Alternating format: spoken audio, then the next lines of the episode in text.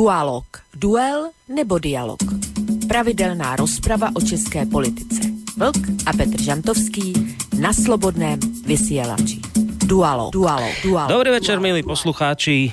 Tak sme zase, dalo by sa povedať, o 2 týždne starší, čoho neklamným dôkazom je fakt, že sa opäť stretávame pri relácii Dualog, ktorú vysielame každý druhý týždeň, preto hovorím o tom, že sme skrátka zostarli.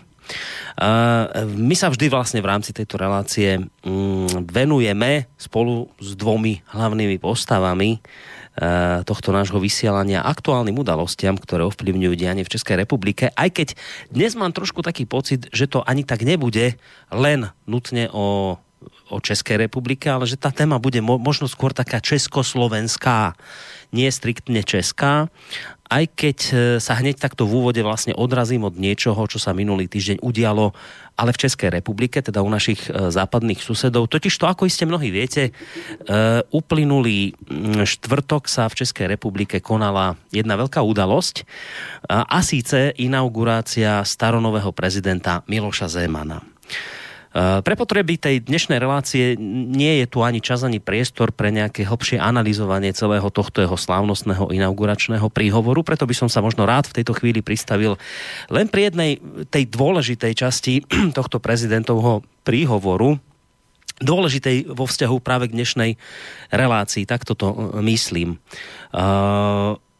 Lebo práve o tom vlastne bude tá dnešná relácia. Totižto tak miestne české, ako aj naše slovenské médiá písali zhodne o tom, že druhé 5-ročné volebné obdobie českého prezidenta Miloša Zemana sa začalo škandálom. Potom, ako vo Vladislavskej sále Pražského hradu zložil prezident svoj sľub, vyjadril sa vo svojom príhovore kriticky na adresu novinárov a verejnoprávnej Českej televízie. Novinárov spomínal samozrejme nielen tých verejnoprávnych, ale aj z komerčných médií, najmä teda tých, ktorí patria do mediálneho impéria Zdeňka Bakalu. Na protest priamo počas prejavu zo sály odišli hneď aj niekoľkí tamojší politici. Asi by v tejto chvíli bolo najlepšie, aj keď ja uznávam, že to trošku natiahne tento môj úvod, ale asi by pre potreby tej dnešnej relácie ani tak nie je pre českého poslucháča, lebo predpokladám, že obyvateľa Českej republiky tento inauguračný prejav sledovali, ale možno aj pre slovenských poslucháčov, ktorých viem, že počúvajú aj reláciu Dualog, tak možno práve preto by bolo dobre si práve tú časť, kde hovoril prezident Zeman o novinároch, kde ich teda kritizoval, možno by dobre bolo si túto časť vypočuť, aby sme teda vedeli, čo reálne vo Vladislavskej sále Pražského hradu zaznelo. Tak si to poďme vypočuť. Přecházím ke třetí a poslední části hodnocení minulosti, a to je pokus manipulovat českou veřejností. A svým způsobem mohu velmi snadno navázat na předchozí téma, protože noviny, jako je Hospodářské noviny, nebo Týdenník Respekt, nebo server aktuálně.cz jsou ve vlastnictví Zdeňka Bakaly. A tyto noviny nás každodenně poučují o tom, jak se máme chovat.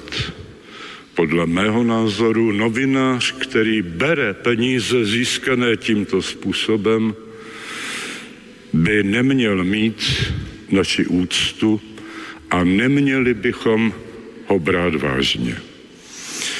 Samozřejmě, že kritika, která se týká mediální sféry, se nedá redukovat pouze na Bakalovo mediální impérium. A není to ani kritika pouze papírových médií, je to například i kritika veřejně právní České televize. Rád bych vám připomněl nedávnou studii Fakulty sociálních věd Univerzity Karlovy, která uvádí, že Zpravodajství naší veřejně právní, vyvážené, objektivní České televize bylo v minulosti výrazně ovlivněno její přichylností ke straně, která se jmenuje TOP 09. Budu předpokládat, že vzhledem k nedávným volebním výsledkům této strany se Česká televize na příště stane poněkud vyváženější. No a snažme se tedy, abychom dokázali rozlišit novináře, kteří hledají pravdu, od novinářů, kteří hledají senzace. A domnívám se, že patří úcta těm prvním a neúcta těm druhým. Rád bych uvedl alespoň dva naprosto konkrétní příklady. Nejde o to, že občas slyším od skupin lidí, kteří zastávají svůj názor, že ti, kdo jejich názor nezastávají, jsou lůza.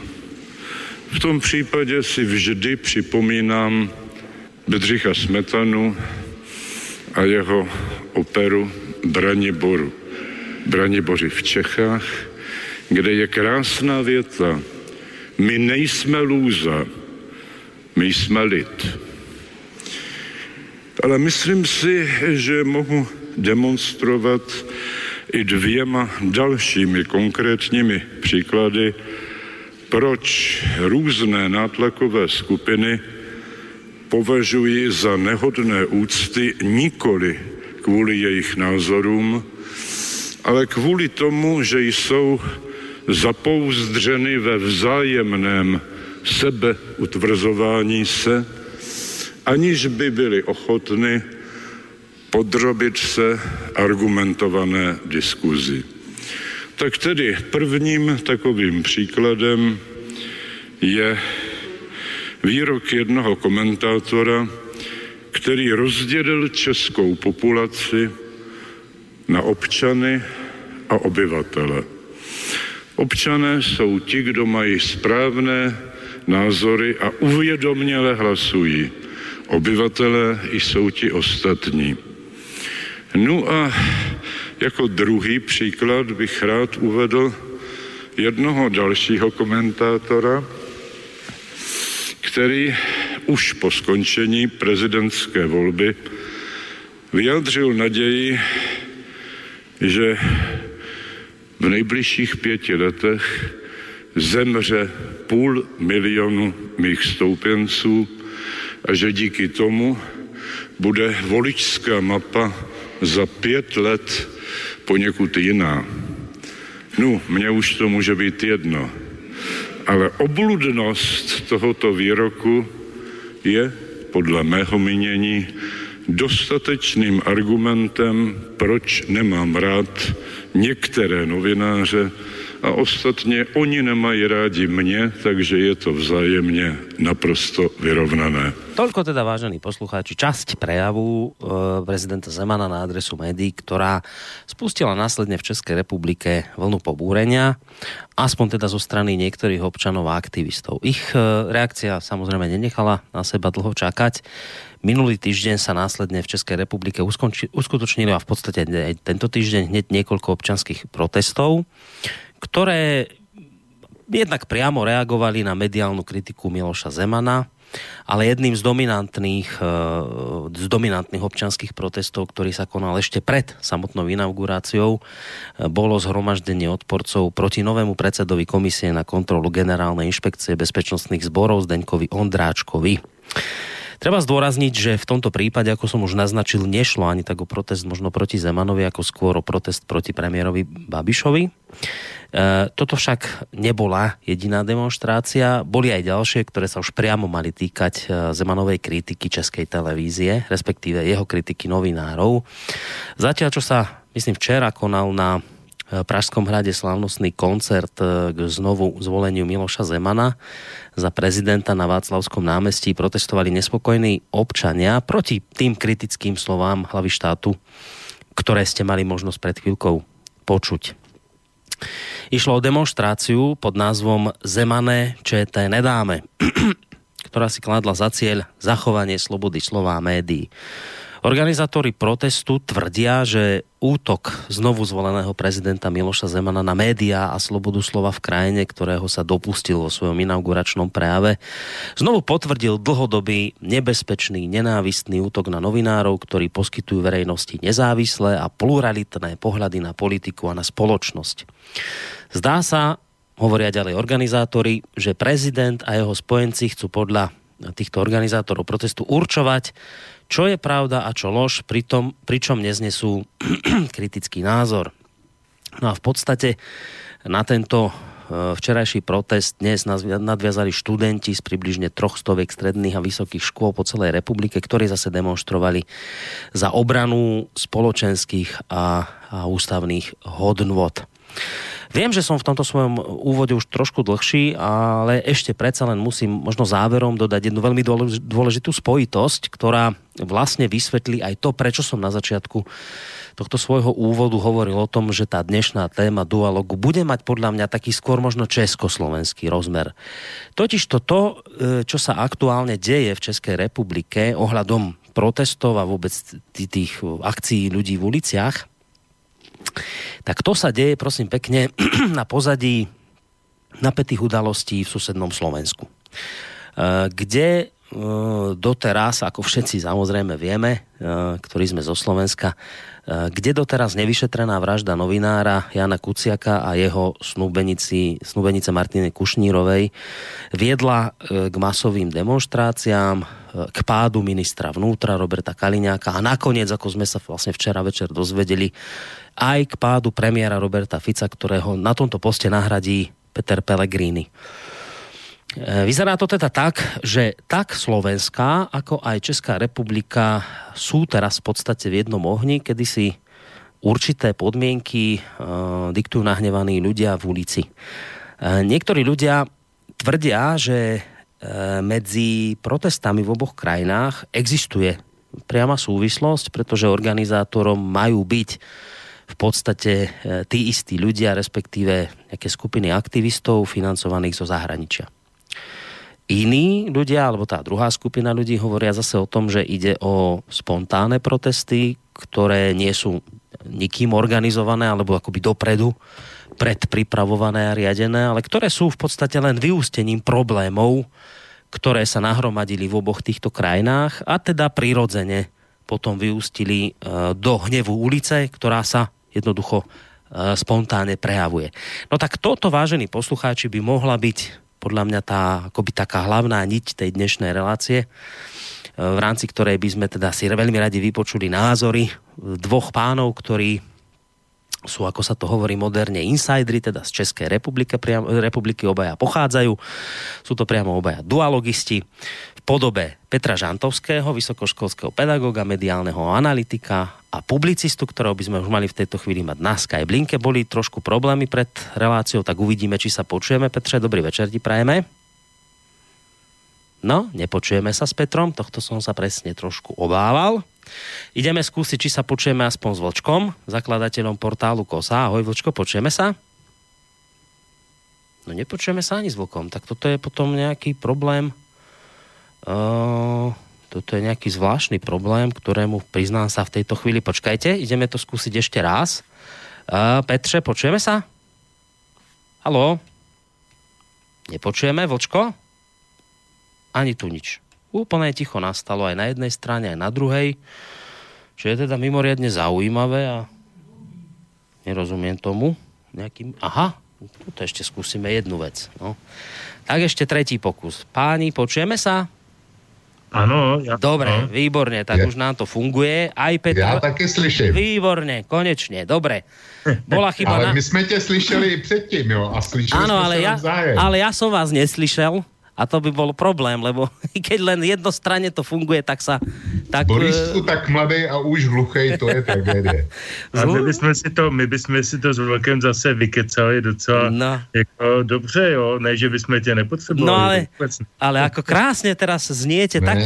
Ja Boriska dneska budeme potřebovat, protože dneska poteče krev. Ja vás s takou radosťou ani si neviete predstaviť, s akou radosťou vás tejto chvíli oboch počujem. Normálne mi odláhlo a podľa mňa ste aj v Českej republike počuli padnúť ten kameň zo srdca, aký mi stresol na zem, keď ste sa obaja ozvali. Takže vítajte, páni. A samozrejme, dobrý večer aj vám, vážení poslucháči, ktorí ste sa rozhodli tú našu dnešnú reláciu počúvať. Vidím, že už aj nejaké maily sa tu dokonca objavili. No ono v podstate, treba povedať, že ide naozaj o aktuálne témy, ktoré dnes ľudí zaujímajú, tak na Slovensku, ako iste aj v Českej republike. Takže budeme radi, ak budete samozrejme reagovať aj vyvážení poslucháči mailovo na adrese studio@slobodnyvysielac.sk, cez našu stránku zelená ikonka otázka do štúdia alebo telefónne číslo 048 381 0101. Počul som tam niečo v úzadí, že Vlčko tam niečo hovorilo tečenie krvi. Fíha, to už ani, to sa aj obávam, že čo sa to dnes bude diať, ale budeme to ešte celé držať trošku v napätí, lebo tá naša tradícia velí, že by bolo dobre takto hneď v úvode, ešte skôr ako sa púšťame do témy, tak vždy si vypočujeme od Petra Žantovského jednak prvú pesničku a jednak nám tak trošku priblíži hlavného hudobného hostia večera. Ja mám pocit, že dnes bude mať ten pán, ktorého nám ideš trošku predstaviť, bude mať, myslím, premiéru v Dualogu, alebo sa mýlim? Je to tak, bude mít premiéru a ten důvod je několik, který, abych tak řekl, úplně původně mě napadlo tohoto pána jménem Miky Volek, přezdívaný král rock'n'rollu v České republice, hvězda 60. let a dnes již bohužel nežijící, tak jednak bude mít za pár týdnů 75. nedožité narozeniny. Jednak jsem si uvědomil, jak moc pro českou rockovou, rock'n'rollovou a obecně populární hudbu udělal, když jsem si projížděl dneska dopoledne poměrně obsáhlý archiv jeho nahrávek, jak z těch 60. let, tak potom z pozdějších let. A snažil jsem se z toho vybrat pár písniček, které by aspoň kvalitou odpovídali rozhlasovému vysílání. A uvědomil jsem si, že ten kluk, který prošlo kdysi v 60. letech tím, že skotačil a různě se prolamoval na jevišti a nalýval se vodkou, takže ve své podstatě byl neuvěřitelně skvělý bluesový zpěvák, což konec konců ocení snad i naši posluchači. No a ještě jedna taková nechtěná poenta vedlejší. Napadlo mě použít jeho písničky a připomenout jeho narozeniny dneska i proto, že jeho tatínek Václav Volek byl za prezidenta Beneše velitelem hradní stráže, což se obvykle moc neví, nebo se to neříká.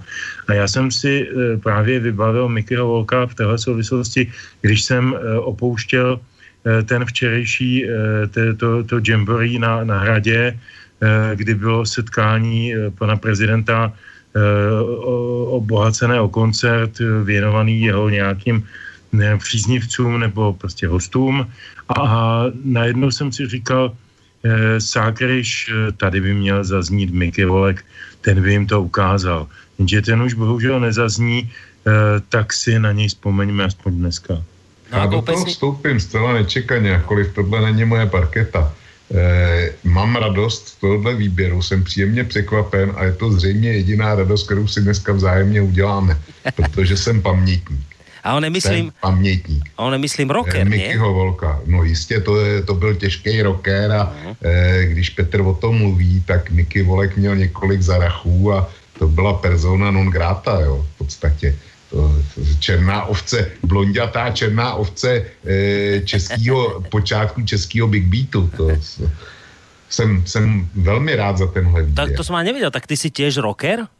No nejsem rocker, ale když tě je 15 a narazíš na Mikyho Volka na koncertě, no tak jako se vracíš, v mých letech se vracím do těch 15 a vracím se rád. To bylo. No ty si to naznačil, Petře. Ale jednu poznámku jedovatou si neodpustím. Petr říká, že včera, že by to bylo chtělo Miky Volka. Asi troufnu tvrdit, že ten by náhrad nepřišel. Ano, tak to já nevím, to já za něj neumím mluvit, A konec konců není to důležitý, už nežije a já jsem chtěl dneska připomenout jeho památku a jeho muziku. Tak. A jestli dovolíte, tak je jako první písničku, jako jedinou, poprvé vůbec v historii dualogu zpívanou jiným jazykem než českým, tedy anglickým v daném případě, je slavná rock'n'rollová vypalovačka Caledonia, která v pojetí Mikyho Volka zněla od 60. let, potom dalších 20 let, dokud byl schopen ještě zpívat. Takže tím bychom začali a pak si dáme už česky zpívané Volkové písničky. Tak, čiže to Caledoniou celou odpálíme, no a po něj, po pesničke, sa už dostaneme k našej dnešnej téme.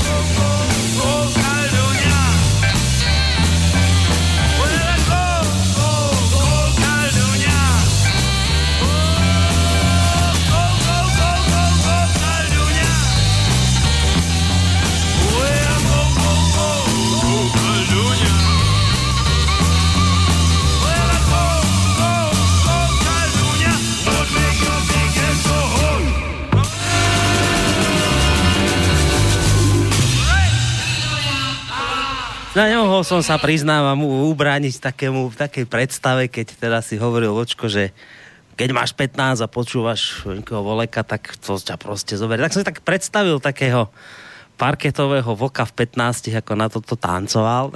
To prišlo to také, si neumíš predstaviť. Taká, to si neumíš taká milá predstava. Taká milá predstava mi z toho vyliezla.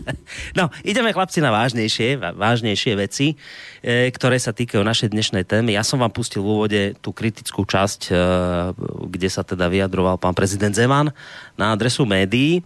Ale už som vlastne v tom úvode naznačil, že tie protesty občanov u vás vypukli trošku skôr, nesúviselo to len s tým inauguračným prejavom. Predpokladám, že sa asi vyjadríte a dnes aj dostanete k tej téme Zdeňka Ondráčka a tým záležitostiam.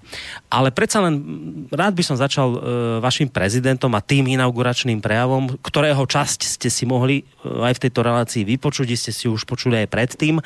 Začnem tebou, Vočko, keď už teda sme sa takto začali spolu túto druhú časť po pesničke. Tebe to, čo si počul ohľadom tých novinárov, keď sa budeme čiste len toho držať, ak teda práve toto malo spustiť potom ten hnev istej časti obyvateľstva. Ty to, čo si teraz počul na adresu médií, tebe to znelo z úst prezidenta možno až tak, že pobúrujúco, v vo vzťahu k novinárom, alebo by si napriek tomu, teda, že si sa viackrát priznal k tomu, že teda naozaj prezident Zeman nie je tvoja šálka kávy, ale možno, že v tomto prípade, pokiaľ ide o kritiku novinárov a médií, mu vieš dať za pravdu a možno aj z tvojho uhla pohľadu tráfil klinec po hlavičke. Ako to vnímaš ty?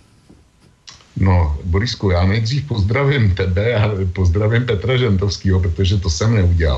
A samozřejmě, že pozdravím všechny posluchačky a posluchače Slobodného vysielača, ať už jsou na země kouli kdekoliv. To je věc, kterou jsem udělat musel. Děkujeme pěkně. A teďko konstatování. Já dneska budu v drtivý menšině tady. V drtivý menšině se svými názorama. Vím o tom od samého začátku. A teď se dostávám k odpovědi na tvůj dotaz. Co si myslím o projevu prezidenta Zemana? Já jsem o tom napsal článek. Ten článek měl nadpis Totální šmíra. A já na tomhle hodnocení nemám co měnit. Z prezidenta Zemana. To byla z mého hlediska sprosťárna. Naprosto netolerovatelná sprosťárna. Já jsem v článku vysvětloval proč. Nicméně nebudu to opakovat, protože mám připraveno něco úplně jiného. To, že to bylo chucpe, tak to si nemyslím jenom já. Jsem tam 3 výroky lidí, kteří Zemana jasně podporujou a podporovali a volili ho za prezidenta. 3 komentáře k tomu. Jiří Dolejš, což je jeden z lídrů KSČM, která jasně stála a stojí za Zemanem, tak komentoval ten projev následující větou. Pokud chtěl Miloš Zeman v novém mandátu více spojovat, tak jeho začátek tomu neodpovídá. To je to nejmírnější. Dalším, koho jsem si vybral s jeho komentářem, jak hodnotil Zemanov projev. Pan prezident by neměl používat vulgární slova, některé bonmoty jsou za hranou. Prezident by měl být velkorysý nad věcí a měl by ukázat nadhled. Tak to komentoval letitý Zemanův spojenec, původně generál Československé lidové armády a velitel 1. tankové divize, která byla připravená v lesích za Berounem, eventuálně rozmlátit listopadovým demonstrace na Václaváku a v Praze v roce 89 Zdeněk Zbytek. Jo.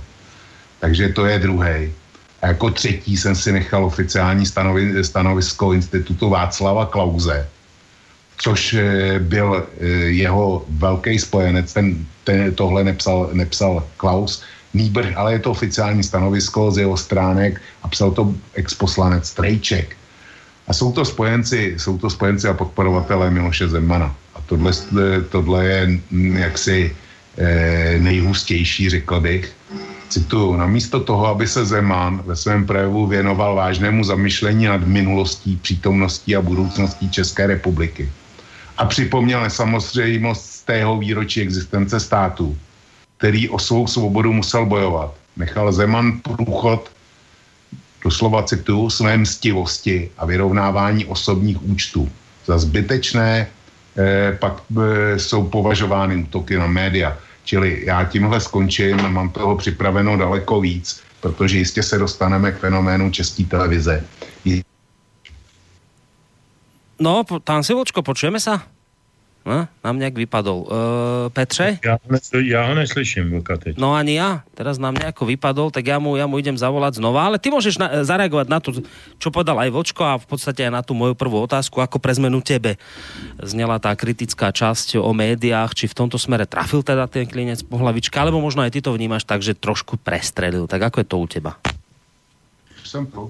Už si tu, dobre? Tak. Už sa tam tak to dokončí Vlk, nevidím. Takže Vlčko, ešte môžeš dokončiť, keď už ťa počujeme. Či už... No, takhle, mám tisíce kritických výhrad České televize, ale nesouhlasím často s Aktuálně, s Hospodářkama, s Respektem.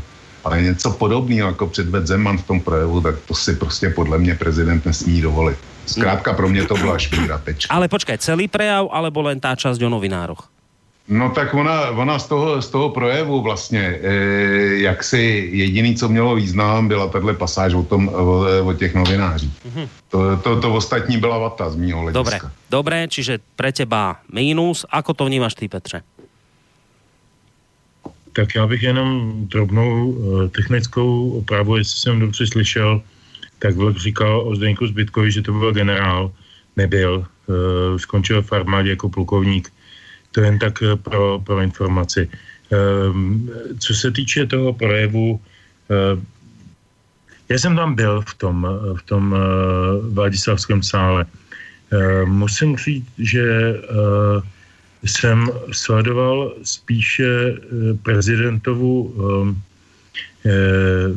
řeč těla, fyziognomii, sledoval jsem, držel jsem palce, poněvadž bylo zřejmé, že mu fyzicky není moc dobře.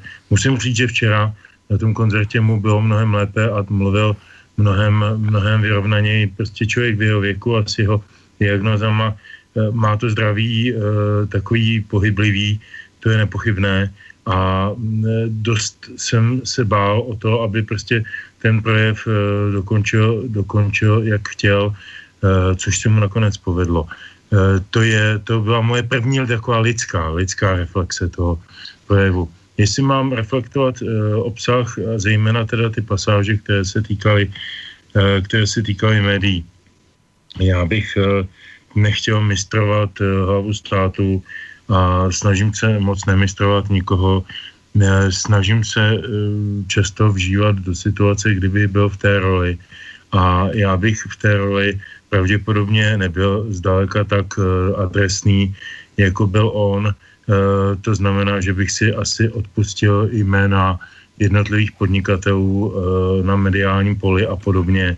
To si myslím, že bych asi neudělal, ale Zemanovi to nevyčítám z jednoho prostého důvodu, protože ho znám a protože vím, že má několik vlastností, které prostě nezapře. A jak se český přísloví, a možná nejenom český, říká, že starýho psa novým kouskům nenaučíš, tak stejně tak jako Miloše Zemana prostě neodnaučíme určitý floskule jako akceptaci nebo akcentaci sociálního státu a Švédsko, který už tam dávno nefunguje podle toho, jako to mluví, nebo mluvení o investicích, ačkoliv vlastně není úplně jasné, jaký typ investic má na mysli a tak dále, tak dále. To jsou floskule, které se všimly hodně mnoho let a já tak nějak to akceptuju nebo beru to na vědomí, protože každý má nějaké svoje floskule. Také Václav Havel měl své floskule, také Václav Klaus má své floskule a nějaké limity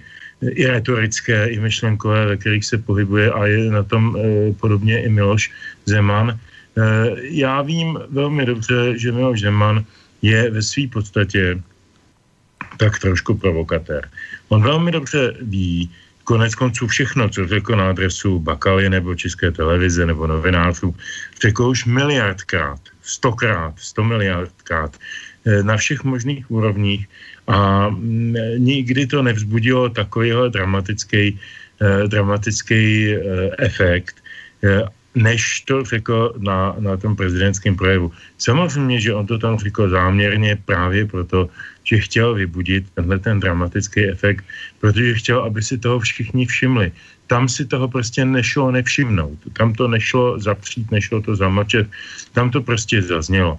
Nevím, jestli to bylo šťastný, jak říkám, já v jeho kůži bych asi nejmenoval jednotlivý konkrétní persony, protože to pak může navozovat, a s tím souhlasím, pocit určitý osobní záležitosti nebo nějakého vzájemného subjektivního rivalování, nebo jak to nazvat.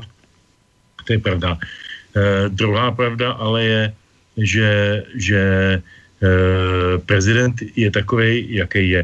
Je takovej, jakýho si zvolili voliči. Všichni voliči vědí, jaký je. Takhle on se projevil už mnohokrát, přeci i ve svém prvním inauguračním projevu v roce 2013 citoval jmenovitě, politikami jmenovitě. Některé novináře, jejich díla z 80. let, mám pocit, že Martina Komárka, Petra Šabotu, nevím koho ještě z Mladé fronty, jak velebili demokracii v Sovětském svazu a budování socialismu a podobně. A dneska jsou z nich preceptoři demokratických procedur a principů a teda. Prostě jako zaútočil velmi podobně adresně. Já myslím, že oni se změnili vlastně za těch 5 let dvě věci. Jedna věc Samozřejmě změnil se Miloš Zeman, protože zestárnul a je explicitnější. To je pravda. Druhá věc, změnily se hodně podmínky kolem nás. Mnoho věcí, které před 5 lety se neděly, se dnes dějí. Například sestavování seznamu nepřátel, sestavování různých takzvaně prokremelských webů, různé fízlování, udávání, vypínání mailových korespondencí, to, co se děje dneska, že není možné rozeslat hromadnou poštu na adresy Centrum, na adresy Tiskaly, na adresy Word Online a tak dále, na adresy volny.cz, to prostě je zablokováno. Prostě je tady cenzura, která tady v roce 2013 nebyla. Myslím si, že ten třídní boj, který se tady mezi tím rozhořel, který samozřejmě souvisí s geopolitickými okolnostmi mezi Spojenými státy, Evropou a Amerikou, a schválně jmenuju tyto 3 subjekty, protože to není Spojené státy a Evropa proti Americe, proti Rusku, pardon. Ale jsou to 3 subjekty, které navzájem bojují, tak to je mnohem komplikovanější a mnohem horší situace, než byla před 5 lety. Takže já snažím se všechny tyto věci brát v kontextu, ale vracím se k první větě.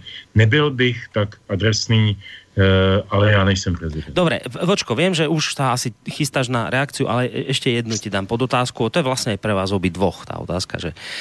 Dobre, tak môžete sa asi obaja zhodnúť na nejakej veci, že po formálnej stránke to prehnal, nepovedal dobre, celé to bolo prehnané a vy by ste to tak asi ani jeden z vás nepovedali. Dobre, ale teraz po tej stránke kritiky médií a jej oprávnenosti, tak zopakujem to, čo som povedal už v úvode. Organizátori, ktorí potom neskôr organizovali protest, práve v súvislosti s tým, čo zaznelo počas inauguračnej reči, hovoria: útok znovu zvoleného prezidenta Zemana na médiá a slobodu slova v krajine, ktorého sa dopustil vo svojom inauguračnom prejave, znovu potvrdil dlhodobý, nebezpečný, nenávistný útok na novinárov, ktorí poskytujú verejnosti nezávislé a pluralitné pohľady na politiku a spoločnosť. Pýtam sa, či je toto pravdivé konštatovanie na adresu médií. Teraz sa nepýtam na to, či to Zeman prehnal alebo neprehnal s kritikou, ale či je toto tvrdenie o médiách, ktoré poskytujú nezávislé a pluralitné pohľady na politiku a spoločnosť, či je toto konštatovanie pravdivé. A ak je pravdivé, tak potom to znamená, že kritika Zemana nebola na mieste. Takže z tohto uhla pohľadu je alebo nie je na mieste kritika vašich českých médií? Já bych řekl k tomu možná jenom jednu velmi krátkou větu.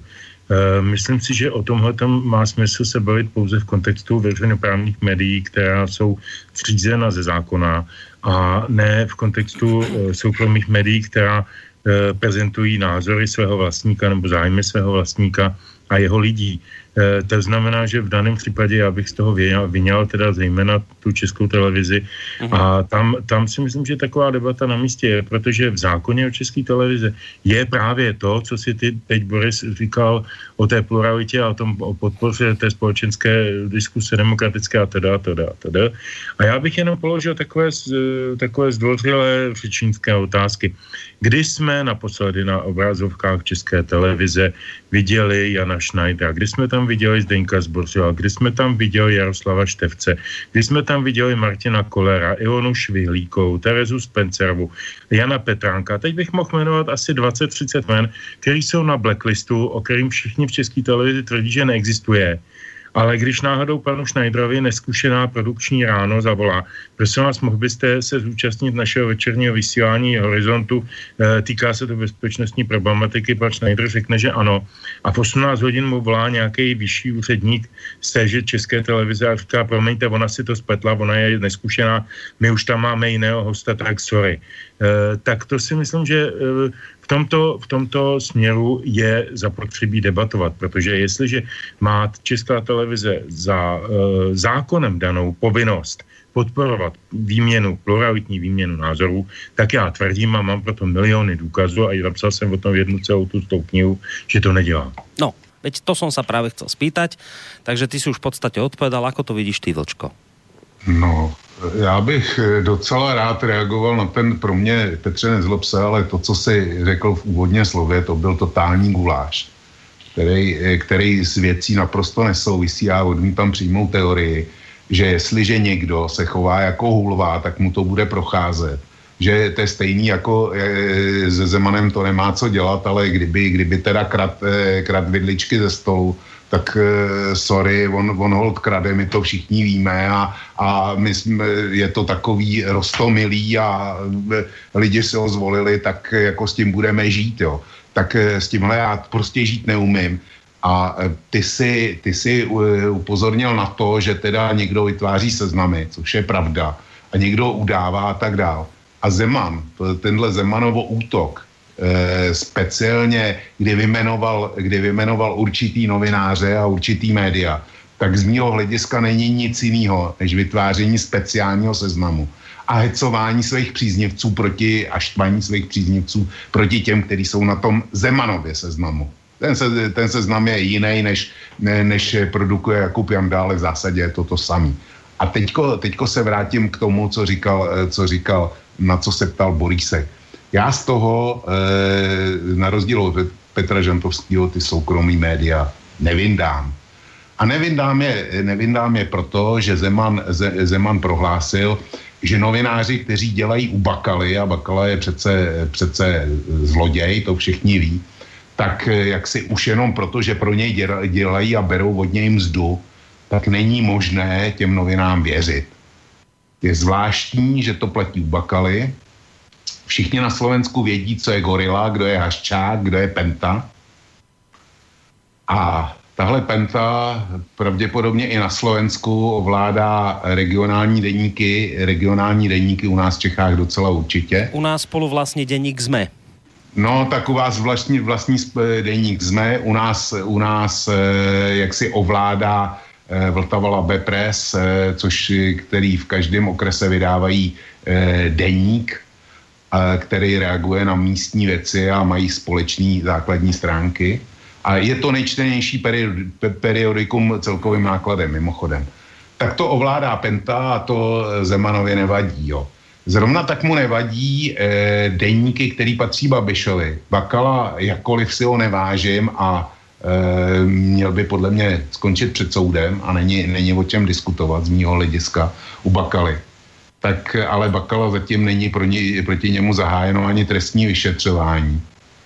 Zatímco proti Andreji Babišovi trestní vyšetřování zahájený je a Miloši Zemanovi nevadí novináři placení Babišem. Půjdu dál. Máme vydavatelství, který patří panu Savovovi.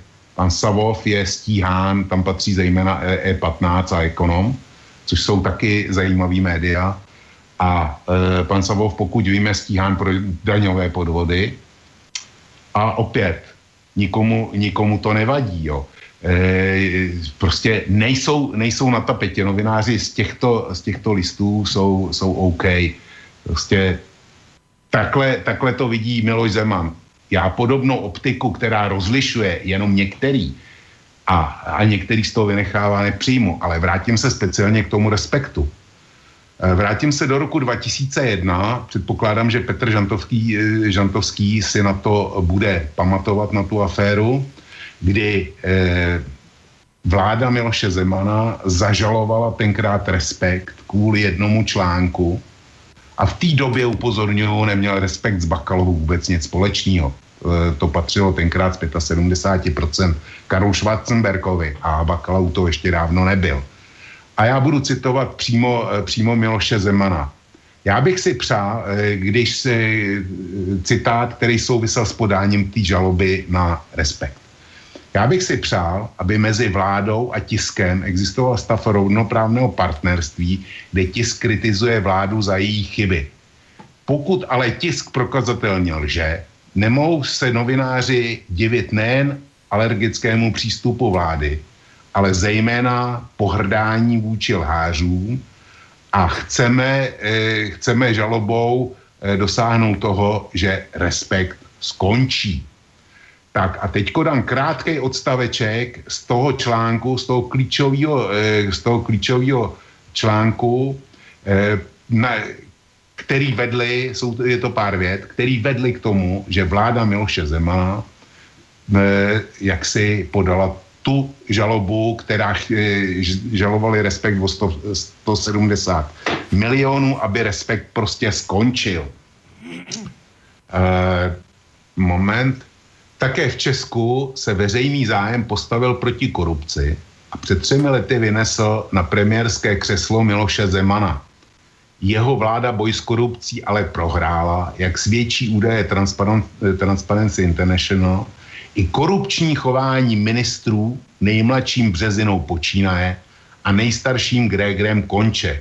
Ostatně se příliš nesnažila ani průhledně zadávat veřejné zakázky a omezit zbytečnou byrokracii. Kvůli tomuto odstavci, který jsem ocitoval, zažalovala tenkrát vláda Miloše Zemana Respekt. Samozřejmě, že to prohrála. Že to prohrála, Respekt nezničila. A já jenom chci říct, že dneska nikdo v České republice nepochybuje o tom, že Respekt měl v názoru na citované ministry a konání vlády Miloše Zemana, který bylo řízeno opoziční smlouvu, ačkoliv slibovalo akci čistý ruce a zatočení s korupcí, že měl ten Respekt pravdu. Čili já z toho ty soukromí média výjmout nemůžu. A teď pokud jde o Českou televizi. Počkaj. No, alebo dobre, povedz už. Česká televize si, dejme tomu, kritiku zaslouží. Ale Česká televize dneska, v roce 2018, je úplně jiný médium, troufnu si říct, než byla začátkem roku 2017. Petr citoval, nebo Petr uvedl řadu jmen, který postrádá na obrazovce České televize. Já zase jsem zaregistroval, že na obrazovce České televize se už neobjevuje Jakub Janda, Petr Kolář, ten analytik od Jandy, teď mi vypadlo jméno, neobjevuje se tam jakýsi Šír z Karlovy univerzity a neobjevuje se tam Votápek a řada jiných, který tam měli skoro domovský právo. Čili ta selekce takových těch tvrdých bejců všeho možného a zaujímačů těch oficiálních postojů, tak ty tam dneska taky už nejsou. Jsou tam lidi, který už si stojí za to poslechnout, i když mají odlišný názor. Čili ta kritika České televize je dneska je prvoplánová, je účelová. A já si dovolím, když už je o ní řeč, ještě jeden mám připravený citát. Ten je poměrně čerstvý a je z října, to znamená z oktobra letošního roku, kdy Zeman navštívil Evropský parlament ve Štrasburku. A když šel na nějakou tu parlamentní akci, tak tam byla přítomna Česká televize, mám z toho i videozáznam. A Miloš Zeman, když viděl kameramana České televize, který normálně natáčel, dělal svoji práci, žádný, že by po něm šel, chtěl od něj interview nebo mu nějak překážel nebo něco takového. Tak když ho viděl, tak prohlásil ke svým blížním, který ho doprovázeli, doslova: "Vžeňte toho kameramana, nebo ho zabiju." Na adresu pracovníka České televize, který nedělal nic jiného než korektně svou práci. Já to mám i s videozáznamem. Tohle podobné nastavení je pro mě naprosto nepřijatelný a neomluvitelný. Konec. Dobré. Reakcia Petra. Taká bude? No, to je na další... No však poriadne. Nechci tím moc zdržovat. Je to složitější, jak to z kterého konce to začít rozplétat. Tak jednak asi zase nejprve jedna korekce chybné informace Vlkovi. Deník E15 už dávno nepatří panu Savovovi, ale pánu Křetinskému a Káčovi děkuji, tedy firmě Czech Media Invest, která koupila od Ringiera Czech News Center, kam patří mimo jiné, tedy kromě titulů té bývalé Mladé fronty taky Reflex, Blesk, Aha, Sport a další tituly. Takže není pravdou, že pan Savov má v této souvislosti jakoukoliv roli. To je jenom jako na okraj, aby bylo přesně. Co se týče Zemanova vztahu k médiím je dlouhodobě špatný a když bych tedy měl vzpomenout na nějaké historické zlomy, tak určitě jedním z nich byl ten, když Lidové noviny tehdy velice bulvárně popisovali pokus sebevraždu jeho syna z prvního manželství. A jak znám Zemana, tak on hodně paušalizuje a prostě hodil si novináře jaksi do tohoto bulvárního pytlíku a hodil si je tam docela paušálně. To je skutečnost a já neříkám, že ho to omlouvá, nebo že by jsme se tady měli vůbec bavit o nějakých kategoriích omluvy či neomluvy. Já se snažím lidi chápat.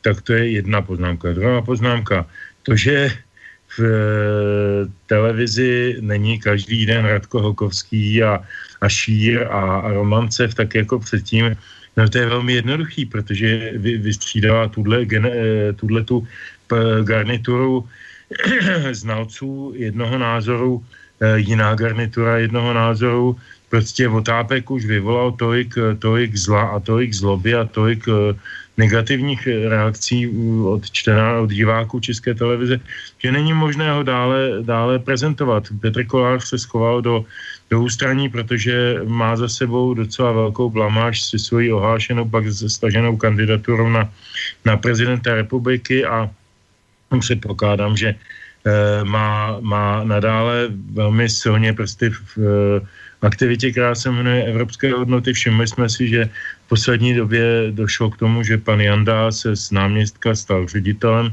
Evropských hodnot.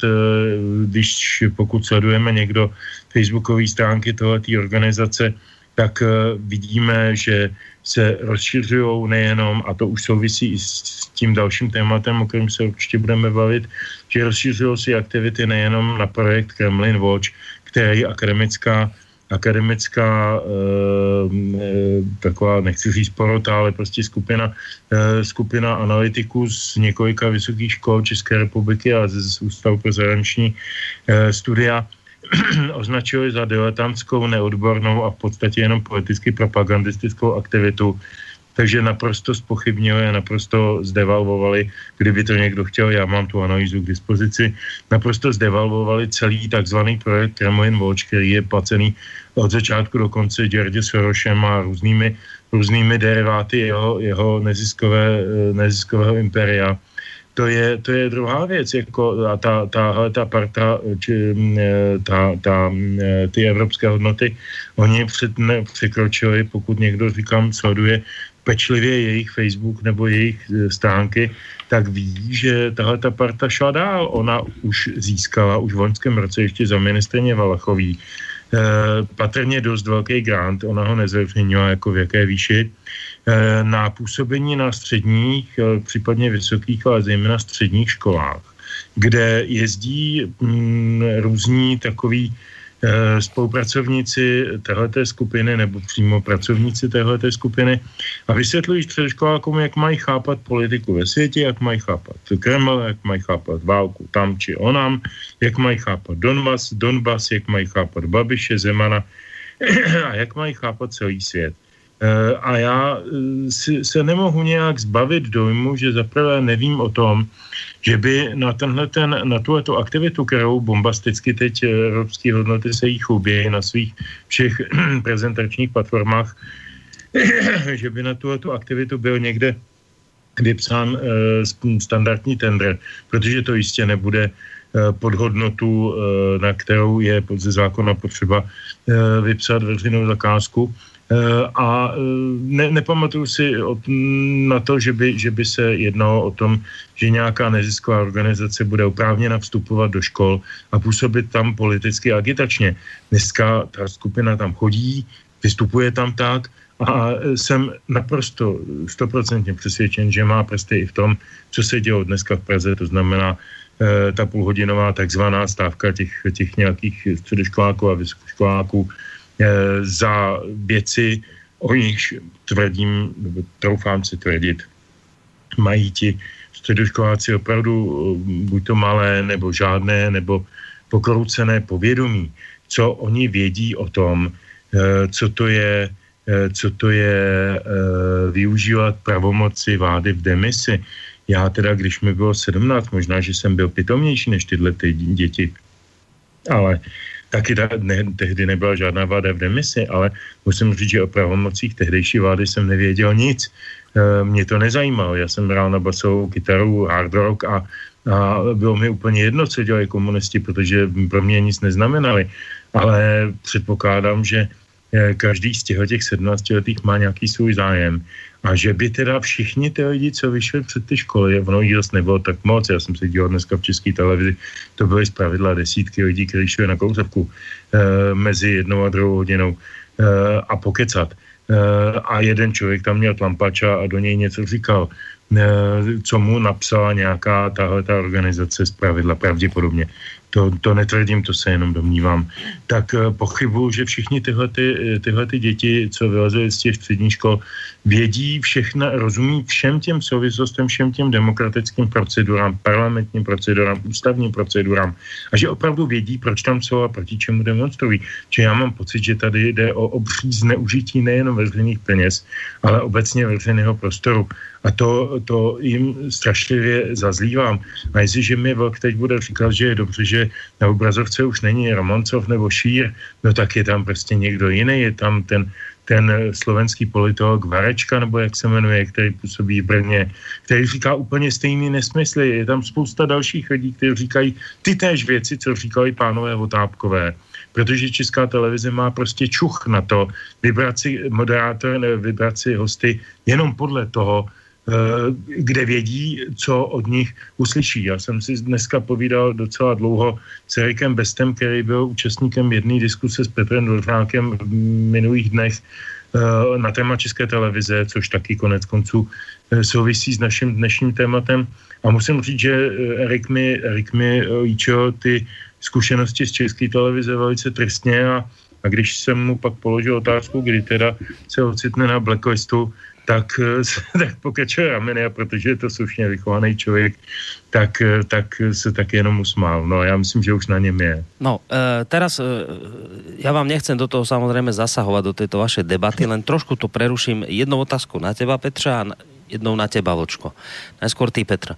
Však Vlčko tu povedal konkrétnu kritiku Zemana za to, že pokiaľ, ja viem, že prečo ty vravíš, že nekritizujme komerčné, ale verejnoprávnu médiá, lebo ty si vravíš, komerčné sú v rukách súkromníkov, oni skrátka podnikajú, vieme, kto je majiteľ, aký má názor, svetonázor a tak ďalej, môžeme to nepočúvať. Koniec koncov, za to si neplatíme koncesionárske poplatky, ale predsa len Vočko naznačil, že ale je minimálne nepoctivé od Zemana, keď kritizuje akože médiá komerčné a zoberie si len jedného podnikateľa, ktorý teda v tom komerčnom svete médií pôsobí, tak otázka na teba, že nie je toto naozaj nepoctivé, keď už kritizuje komerčné médiá, tak proste naozaj nejak tak širokospektrálnejšie to zabrať, lebo potom to trošku vyzerá, že je to akoby pomsta Bakalovi z jeho strany. Ja som to, Boris, říkal prvé, ja bych na míste pana prezidenta nebyl takhle adresný, ja neříkal bych ta jména. Na druhou stranu je pravda a ja sa snažím, a učím to i na vysoké škole, snažím sa dosť pozorne sledovať tie obsahy médií, ať už jsou to ty zmíněný Bakalovy tituly, nebo jsou to tituly toho svěřeneckého fondu patřícího Babišovi nebo nějakým jeho zástupcům, to znamená Mafru, Mladou frontu, Lidové noviny, také samozřejmě deníky a podobně. A musím říct, že z těchto všech subjektů, soukromých subjektů, jediný opravdu důsledně bojující proti Zemanovi jsou ty tituly z ekonomie. Tak já jako říkám, já bych je nemenoval, ale vím, že můžou Zemanovi ležet v žaludku, protože jsou jediný z nich, který proti němu bojují soustavně. Vedle toho je spousta kritických článků uči Zemanovi třeba v Lidových novinách a ty patří Babišovi. Vedle toho jsou určitě kritické články a viděl jsem některé z nich na margo některých Zemanových výroků, třeba v denících. Nedávno tam byl rozhovor s Václavem Moravcem, který se nabíral všechny kritiky České televize, včetně prezidenta na vidle. A bylo to v denících. V pořádku. Jako každý ten soukromý vlastník má právo modelovat obsahy svých médií. Ale pak se teda, jak se nesmí divit, když může být podezřený z určité podjatosti. Uvedu příklad, malý, krátký příklad. Aktuálně.cz, to je server, portál, který je velmi sledovaný, patří Bakalovi a tu a tam si nabere na vidle i mě. A 3krát za posledního půl roku tam o mě v nějaké souvislosti napsali, že jsem dezinformátor a konspirátor. Tak jsem si nalistoval etický kodex ekonomie AS, vypsal jsem si ho, má asi 10 bodů, a napsal jsem panu šéfredaktorovi aktuálně: milý pane šéfredaktore, prosím vás, ptali jste o mě, že jsem dezinformátor a konspirátor, buďte tak laskav, napište mi, ve kterém přesně okamžiku a v jaké souvislosti, kdy a kde jsem napsal něco dezinformačního nebo konspiračního, protože pokud to tak nenapíšete, tak porušujete body 1, 2, 5, 7, 9 vašeho vlastního etického kodexu. Do hodiny jsem měl zpátky a do dneška opatruju ty maily. Maily od pana šéfredaktora, kdy se mi omlouvá, píše, že se jedná o nedopatření, že ty věci z těch článků vyhazuje a že opravdu, ať to nechápu jako osobní útok. Já to nechápu jako osobní útok, nicméně stal se od stejných autorů Lukáše Prchala a pana Zelenky, Jakuba, a jsou to lidé, kteří jsou tam prostě najati na tuto špinavou práci špinit lidi, etiketizovat, nálepkovat a dělat z nich nějaké teď za A troly, za B prokremelské štváče, za C dezinformátory, nevím koho. A chápu, že prostě, když se to někdo od sobě dočítá dnes a denně 12krát, tak si spojí tohleto médium s pojmem nepřátelství. Já nejsem vztahovačnej, ale taky mi není 75 jako panu prezidentovi. Takže já to neumím posoudit. Já to přenesu přes srdce velmi snadno zatím. Teď je mi 55. Dobre, teraz Vočko, ty, na teba otázka, že ty vravíš, že vo vzťahu toho, že Zeman kritizoval aj ČT, že za Českú verejnoprávnu televíziu, tak vravíš, že dnes ale to už nie je tá Česká televízia, ako bola v minulosti. Spomenul si tu nejaké mená, z ktorých ja teda väčšinu nepoznám, viem, o koho ide v prípade pána Jandu, ale tá otázka je, že je teda už podľa teba dnes Česká televízia pluralitná, lebo vieš, poviem to takým príkladom, že ak u nás na Slovensku vymenia smatanu za havrana, tak to ešte neznamená, že je tá televízia pluralitná len samotnou výmenou. U nás na Slovensku, a predpokladám, že podobný zákon máte aj vy v Čechách, u nás na základe zákona o RTVS musí tak televízia ako aj rozhlas zabezpečiť pluralitnú diskusiu. To znamená, že k nejakej debate musí mať aj protistranu. U nás na Slovensku sa toto nedodržiava, keď je napríklad téma konšpirátory, dezinformácie a podobné veci, tak slovenskému rozhlasu, iba čo som ja zaznamenal, už v 3 reláciách nikdy nechýbala vôbec protistrana. Hovorili akože o nás, konšpirátoroch z alternatívy, ale nikdy nemali potrebu teda tú protistranu zavolať a adekvátnu protistranu ani len náhodou nerobil vôbec moderátor, práve naopak ten ešte drukoval tým pozvaným hosťom. Čiže to bolo všetko totálne jednostranné a ja mám pocit, že bol porušený zákon o RTVS. Takže otázka na teba, keď hovoríš, že je dnes Česká televízia iná, ako bola v minulosti, je teda pluralitná? Já se domnívám, že ano. Nebudu tvrdit, že ze 100%, že to je úplně vodotěsný, neprůstřelný, to podle mě teda ani nejde. Ale pro mě se kvalitativně Česká televize za poslední rok obrovským způsobem proměnila. A naprosto nesouhlasím s Petrovou hodnocením, že prostě Jandu s Votápkem vystřídala stejná garnitura nových person. Prostě, že tam došlo k výměně havrana za smatanu. To teda takhle Česká televize nepracuje, podle mě. Já jsem zaznamenal obrovský pokrok u moderátorů událostí komentářů, což je hlavní zpravodajská relace večer o 10 na ČT24. A speciálně teda moderátor David Borek. Ten se změnil, proměnil pro mě naprosto nevídaným a obrovským způsobem. Podobně jako Dolanský. U toho je mi líto teda, že ho přesunuli do Bruselu, protože ten kluk se vyvíjel taky velmi dobře. Jejich výběr hostů je dneska opravdu dobrý. Když se člověk podívá na interview ČT24, který běží od 6:30 do 7:00, před hlavníma zprávama, tak jako to bylo solo pro jistou Tvarůškovou, to prostě byla hrozná. Dneska je tam hlavní personou paní Vitovská, která vedla tu prezidentskou debatu, a už je tam jako za hlavní personou pro mě skutečně asi 3/4 roku. A to jsou úplně jiný rozhovory, čili já tam vidím jasný a matatelný postoj. Jediný, co mi dneska vadí, kde automaticky mi naskakuje husí kůže a vaří se mi krev, když to vidím, tak je pan Rosí a jeho newsroom, to je humus. Jo. To byl humus předtím a humusem to zůstalo. Ale jinak na ČT došlo k obrovský proměně. Teďko mi dovol, abych se omluvil všem posluchačkám a posluchačům Svobodného vysielača, že jsem se dopustil 2 závažných přestupků nebo dezinformací. Za prvně jsem Zbytka označil za generála. Byl to teda velitel 1. tankové divize a vyvedl svou divizi v listopadu 89. Tábořili za Berounem a chtěli opravdu rozmlátit jaksi demonstrace v Praze. Vystoupil potom na tehdy aktuálním sjezdu družstevních rolníků, a kde ještě toto publikoval.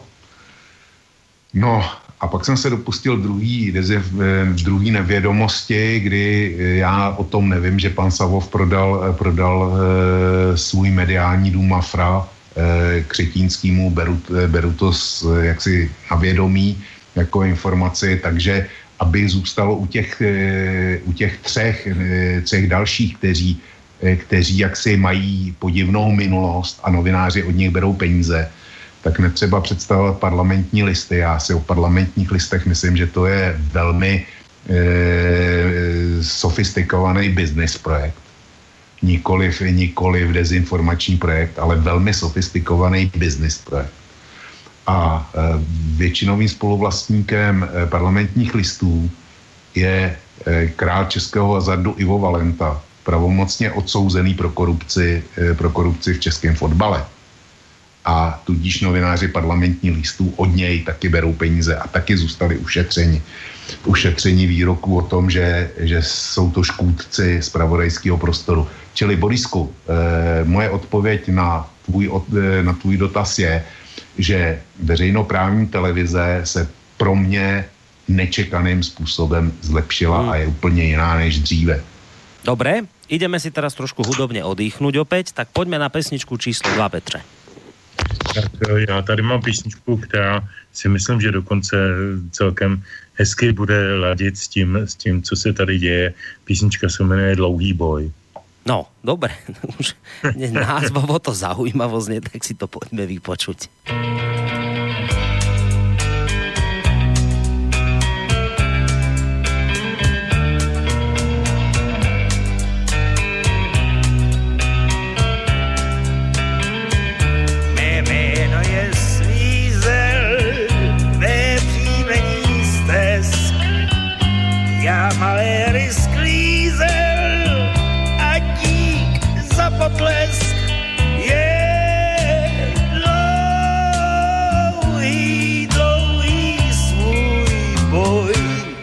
Tahnu dál.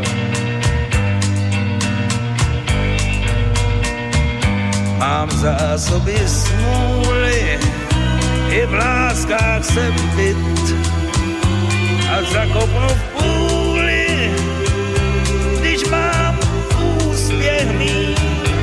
Oh, dlouhý, dlouhý svůj boj. Tahnu dál.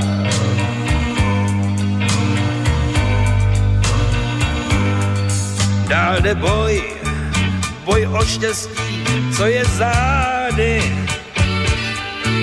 Boj i sám se sebou. V něm dál snad mám kamarády. Co mám v láskách, kde jsou? I tvé city slábly. co z rozpadlých pout, co ty s nimi trápli, teď smíš vydechnout. Oh, dlouhý, dlouhý svůj boj táhnu dál.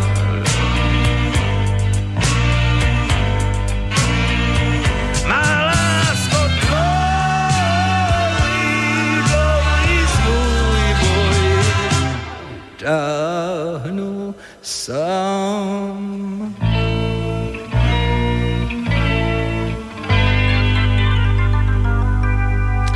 Ak, vážení poslucháči, počúvate reláciu Dualog, my sme sa už prehúpli pomaličky aj počas pesničky do druhej polovice našej dnešnej relácie, v ktorej samozrejme máme na linke, na našej Skype-linke, jednak Petra Žantovského a jednak Velčka z portálu Kosa. V úvode som hovoril o mailoch, na ktoré nám môžete písať studio@slobodnyvysielac.sk. Potom je tá možnosť, že nám píšete cez našu stránku, na tú cez to zelené tlačítko otázka do štúdia. Alebo teda aj telefón je možné použiť, číslo 048 381 0101. O týchto technických veciach hovorím jednak preto, aby tí z vás, ktorí chcete ešte možno zareagovať, aby ste tak urobili. A jednak aj preto, že by som... Dej mi ešte minútku, ja som niečo zapomnel. Dobre, tak minútku povedz a potom pôjdeme na maily, lebo už sa mi tu ich utešenie nahromaždilo. No, poď. Dobře, já musím zareagovat ještě na to, co říkal Petr o těch dnešních studentských demonstracích, co ty 17-letí vědí o tom, jaká je ústava, jak fungují ústavní činitele. Já se nebudu vracet do roku 89 a k jistému vyjádření jistého funkcionáře na nádvoří jistého závodu, protože nechci Petra iritovat. Ale vrátím se do roku 68, kdy mi sice nebylo 17 a bylo mi těsně 18. A byl jsem členem stávkového výboru, který tenkrát střední školy stávkovaly taky, bylo to na jaře. A byl jsem členem stávkového výboru a přesně stejnou argumentaci a přesně stejný slova, co vy víte o práci centrálních orgánů, o naší ústavě a tak dál, jsem slyšel z úst jistého soudruha z městského výboru KSČ, který přišel k nám na průmyslovku a tam nám vysvětloval, že bychom s tou stávkou měli skončit a že tu lípu svobody, kterou chceme u té průmyslovky ještě ten den zasadit, tak to, že bychom si měli rozmyslet, protože my vlastně nic nevíme, je nám teprve 17, 18. Já už jsem tohle slyšel jednou a my jsme stávkovali a tu lípu svobody tam u té průmyslovky je a sázel jsem jí a až Borisku přijedeš někdy k nám do Plzně, tak ti ji ukážu. Jo, čili já na tuhle argumentaci jsem velmi a velmi citlivý na tom, co ty mladí vědí nebo nevědí. To je jejich problém a já soudím, že mají právo stávkovat. Nemusím s tím souhlasit, můžu mít 1000 jiných argumentů, proč by to neměli dělat, ale tuhle argumentaci, co oni můžou vědět, tak na tu reaguju, to je na první našlápnutí u mě. Já už jsem to slyšel a slyšel jsem to v konkrétní situaci. Tak Petře. Je to na Petra. Tohle nepřijmu. Je to na Petra. Peter zřejmě bude reagovat, ale predsa len neodpustím si, že ale predsa len nie je rozdiel medzi 68. respektíve 9., lebo predpokladám, že tieto veci, o ktorých si hovoril, si robil práve preto, lebo si videl, čo sa deje, že vojska Varšavskej zmluvy a tak ďalej. Ne, ja sa bavím vojaru, pozor. Čiže pozor, ešte nie, že vojska Varšavskej zmluvy.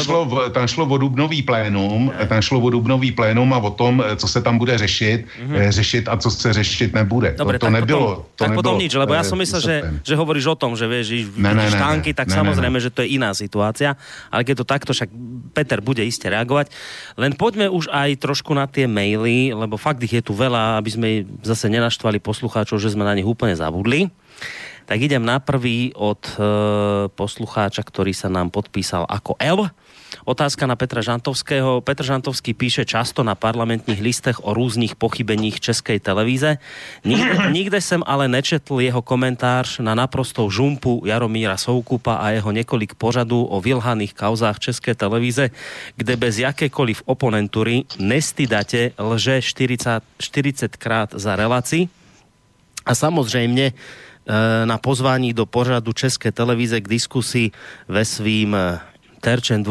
svým terčem Dvořákem, stejne ako další kritici v pondelí z Babiele neprišiel. Určite ví, že na kontrolu hospodaření ČT tady není Soukup a jeho rádoby pořady, ale orgán, který se jmenuje Rada ČT, která může zkontrolovat každou fakturu, tak jestli by se vyjádřil Petr Žantovský dnes. Řeči, že je to soukromá televize, neberu, neboť novinářská etika by měla pro média bez ohledu na to, jaký je vlastník, platit. Tak, no. To je moc hezká otázka, děkuju za ní. Moc rád se k ní vyjádřím, jenom bych jednou půlvětou k tomu, co říkal Vlk. Ony ty historické analogie samozřejmě nejsou nikdy úplně přesný. Jak na jaře 68, tak v listopadu 89 této zemi vládla jedna jediná strana, a to rukou pevnou, nerozdílnou a železnou. Dneska nejsme v takové situaci. Dneska nejsme v situaci, kdy bojujeme proti vládě jedné strany. Dneska jsme v pluralitní demokracii a někdo má takový názor, někdo jiný názor. A takže srovnávat tyhle ty události je prostě pro mě unfair. Teď k tomu dotazu. Víte, pane kolego, který se tážete pod pseudonymem, což mě moc mrzí, že nejste schopen se ani podepsat vlastním jménem, protože já tady taky vystupuji pod vlastním jménem, takže by mě docela zajímalo, komu odpovídám. Víte, rozdíl mezi náma je asi v tom, že já ty čísla, který tam ten Soukup recituje, a sleduju to velice pečlivě, já je mám už více než rok.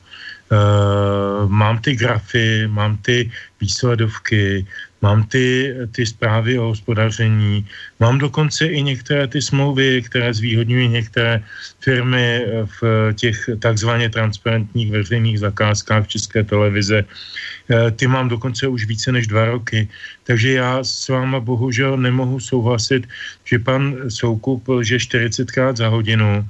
Já můžu říct, že zatím, co jsem slyšel, já jsem viděl ty pořady 2 nebo 3, které se týkaly České televize, tak jsem v nich nezaznamenal vyslovenou lež, kromě jednoho omylu, který tam vyslovil, a já už si teď nevybavím, o co šlo, nešlo určitě od nic hospodaření, ale to nějaká ptákovina, které se dopustila, kterou potom opravil v tom dalším pořadu.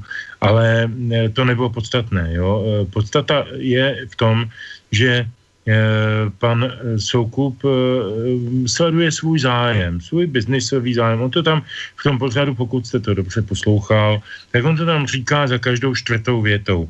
Já jsem podnikatel, mně záleží na mých divácích, protože mý diváci jsou peníze, které já inkasuju. Já na své diváky inkasuju reklamu. To znamená, já dělám program, který je tak atraktivní, abych na něj nainkasoval hodně diváků a tím pádem hodně reklamy. To je naprosto poctivý a transparentní přiznání člověka, který, když si to vezmeme kolem a kolem, ještě před několika lety dělal šéfa marketingových kampaní pro Lidový dům, tedy pro sociální demokracii. A je to prostě člověk, který je nájemný podnikatel pro toho, kdo mu zaplatí. Já ho takto beru, já ho neprožívám jako Jánošíka a nemyslím si, že je Jánošík, to v žádném případě. Já ho beru jako člověka, který chce vydělat peníze. Takže abychom si zase tady nehráli na nějaké morality. Nesnáším moralizaci. A v tomto případě ta moralizace opravdu není na místě. Pan Soukup tam recituje z materiálu, které mám také k dispozici. Myslím, že je máme oba od stejného zdroje dokonce, nebo od podobných zdrojů, přesně řečeno.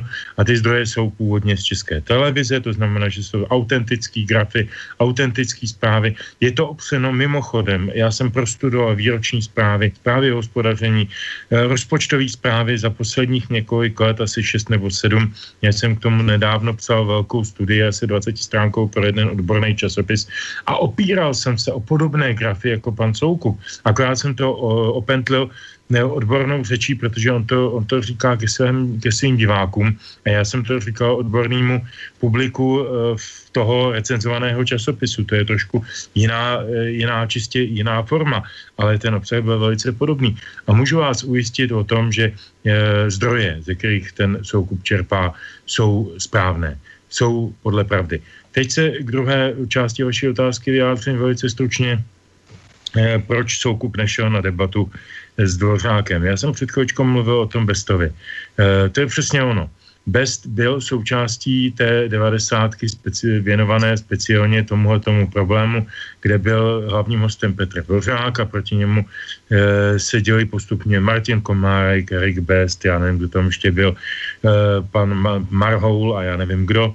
A pan Dvořák, musím říct, že oproti tomu, jak ho znám dlouhá léta, jako vynikajícího profesionála a člověka, jako velmi pevně ve svých kramflecích, byl dost nervózní, v podstatě neřekl žádné úplně konkrétní faktum a víceméně už skutečnost, že Česká televize, pokud vím, nepodala na pana Soukupa ani jednu žalobu, znamená, a to má tedy zástup právníků ve svém baráku, a plus ještě v té 1 miliardě, o které mluvil Soukup, že to jsou ty externí spolupracovníci, tak tam jsou samozřejmě také obsažení nějaké právnické kanceláře nepochybně.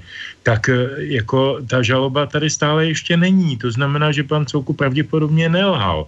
To znamená, že Česká televize pravděpodobně nemůže u soudu uspět s nějakou žalobou na pana Soukupa za jeho takzvané nesprávné informace. Já se moc omluvám panu posluchači bez jména, ale nemohu s ním souhlasit, nemohu souhlasit s jeho hodnocením, s jeho, řekl bych, až jako ne úplně zdvořilým označením toho, co tam pan Soukup provozuje. Pan Soukup není moje káva.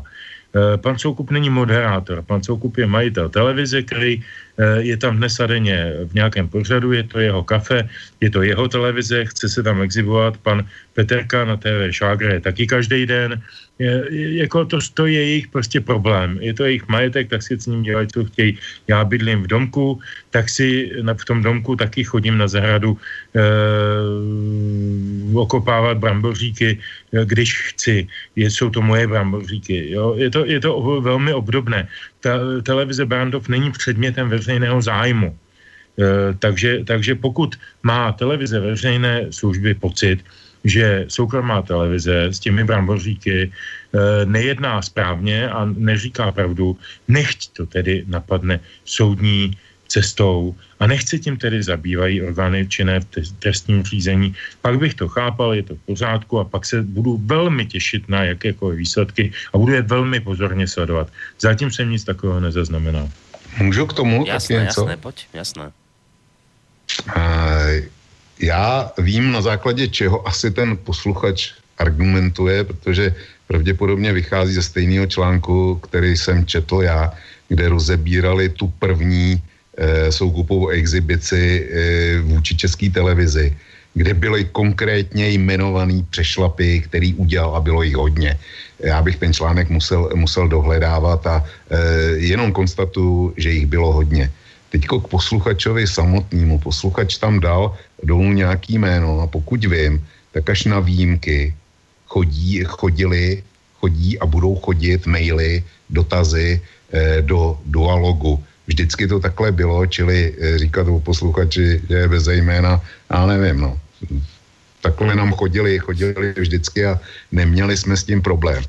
A jestli dobře rozumím Petrovi Žantovskému, tak on má k dispozici ty výroční zprávy České televize. A je-li to tak, jak konstatoval, tak já z toho dovozu dvě věci. Jednu ze dvou věcí. Za prvně, že Rada České televize, která má právo kontroly a musí kontrolovat hospodaření České televize, tak buď to jsou naprostý hlupáci, který nerozumí ničemu a nechají si všechno nakukat. A nebo že to jsou v podstatě zločinci, kteří záměně kryjí jaksi nehospodárností České televize. Já si to jinak vysvětlit neumím. A ještě jednu poznámku k tomu, co bylo řečeno. Já jsem operoval tím, že v mých už ne 17, ale těsně 18 letech jsem byl jaksi vystaven stejný argumentaci, že jsem mladý, hloupý a ničemu nerozumím, když jsem se veřejně projevoval. Nezáleží na tom, jestli tady byl nějaký bolševik, ale záleží na tom, že byla použita tahle neférová a a nemožná argumentace. Primární právo je svoboda projevu a dokonce tedy i projevu, který je mylnej. A jestliže to začneme spochybňovat, tak spochybňujeme vůbec existenci demokracie. Milí, to já to vidím takhle. Ideme na telefon, lebo někoho máme na telefone. Promiň, no, můžu jednu větu? Iba nech počká posluchač na linke, neskladajte, za chvilku se dostaneme k vašej otázke. Nech se páči, Petr, pojď. Jenom velmi stručně. Výroční zprávy České televize, zprávy o hospodaření, zprávy Rady České televize, plány na hospodaření a tak dále, jsou všechny veřejně k dispozici na stránkách České televize. Já to jsem nespochybnil. Ne, jenom, že si říkal, jestli má Petr k dispozici nějaké, já říkám, každý je má k dispozici. Takže potud. A druhá poznámka, Rada České televize je ekonomicky a existenčně závislá na setrvání Petra Dvořáka ve funkci, protože ve chvíli, kdy nastane jakákoliv velká kritika ze strany parlamentu, která se projeví dvojím neschválením výroční zprávy, tak jde celá rada do háje a jde s ní také samozřejmě pan generální ředitel. Čili oni jsou na jedné lodi. Kapři si redník nevypustí. Oni jsou na jedné lodi. Proto ho zvolili půl roku dopředu, což se nikdy nestalo před uplynutím jeho mandátu, aby si posichrovali svoje vlastní fleky. Ty fleky nejsou za tak špatně placený, jak píše pan Čerapatka někde v novinách nebo říká. Jako to jsou dobrý fleky pro ty lidi a oni si samozřejmě nebudou podřezávat vlastní větev. Dobre, tak ideme. Takže jsou to zločinci nebo hlupáci? To říkáš ty. No, já jiný závěr z toho udělat neumím. Já ano. Tak. No, dobre, ideme to teraz trošku rozseknúť poslucháčom a jeho otázkou. Dobrý večer. Dobrý večer, páni, pýtal som Jaroslav z Prahy. Nedovolím si posúdiť, či Česká televízia sa za posledný rok zlepšila alebo nie, ale chcem prispieť tým, čo sa stalo dnes ráno asi 6.20 na 4.24. Pani Vitovská tam mala ako návštevu politologa zo Slovenska, bohužiaľ som si nezapamätal jeho meno, a ten sa mal vyjadriť aktuálnej politickej situácii na Slovensku. Ten pán bol trošku vyššieho veku a proste to, čo spustil, to bola znáška urážok a jednostranné argumentácie typicky sorošovskej, kedy hovoril, že premiér Fico, ktorý si vydržiaval na úrade vlády mafiánku Troškovú, si dovolí klásť podmienky prezidentovi republiky Kiskovi, ktorý je priamým voleným zástupcom slovenského ľudu, a že ako si vôbec niečo také môže dovoliť, že to je nehorázna drzosť. Bolo to dnes ráno asi 6.20 na 4.24 a ja som si hneď položil takéto otázky v duchu. Keď sa premiér Fico s Bugárom a pánom Dankom dohodnú, že pokračujú ďalej, že koalícia sa nerozpadne. Oni nie sú tiež volení zastupcovia ľudu, ako rovnako prezident Kiska, a keď obviňoval Fica aj z toho, že má kšefty s Paštrnákom, ktorý je daňový podvodník, tak nejako zabudol dodať, že aj pán Kiska je daňový podvodník. To v podstate hovorí pán Harabín skoro každý týždeň v relácii Hodinka s Harabínom, alebo ako sa tá relácia volá, pretože pán Kiska má preukázaný trestný čin daňového úniku, len vďaka inštitútu účinnej ľútosti sa z toho vyhrábal, že je akože čistý. Ale proste fakt, že bol daňovým podvodníkom, ten sa zmazať nedá.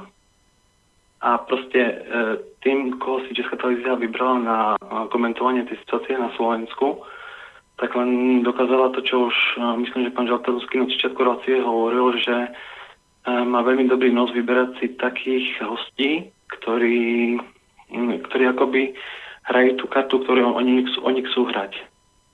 A potom, ak môžem ešte trošku k tej účasti študentov na demonštráciách. Ja osobne som bol v 89. roku v prvom ročníku gymnázia, teda mal som nejakých 15 rokov.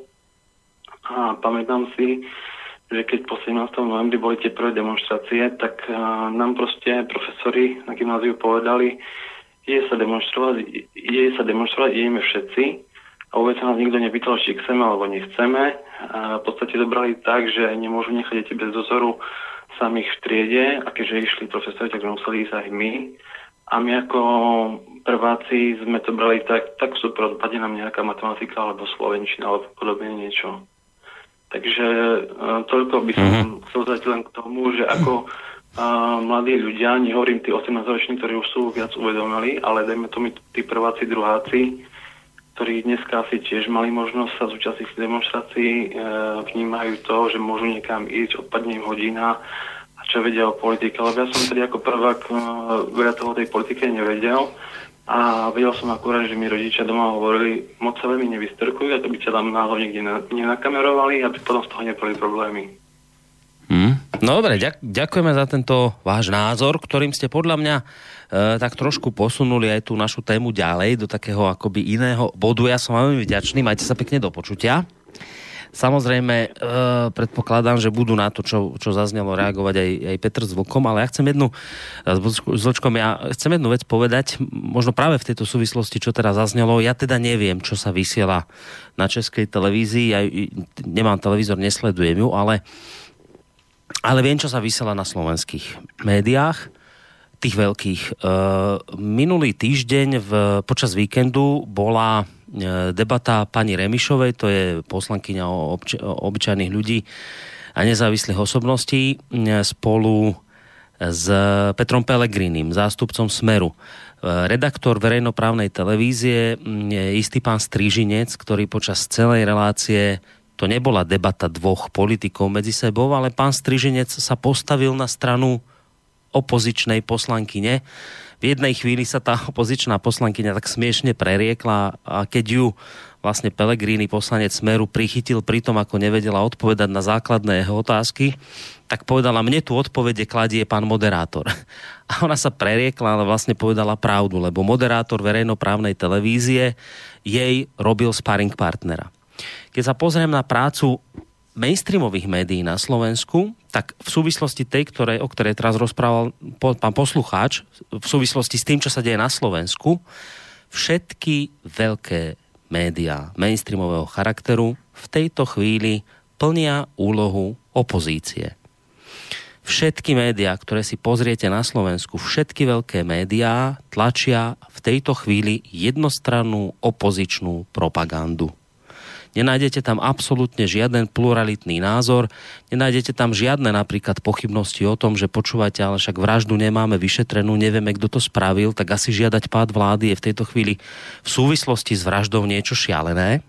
To môžeme žiadať, keď budeme to mať vyšetrené, ale túto otázku si v tých veľkých médiách mainstreamového charakteru na Slovensku vôbec nikto nekladie. Denník SME, Denník Gen, Týždeň, Aktuality, Pravda, všetky médiá, všetky do nohy v tejto chvíli tlačia opozičné názory a nie sú už médiami podľa mňa, ale sú akoby politickou stranou, ktorá robí v tejto chvíli politiku. Čaká sa na médiá, čo povedia. Či sú médiá spokojné s tým, že Fico sa vzdal premiéra, alebo si médiá prajú viacej a médiá v tejto chvíli ženú ľudí do ulic.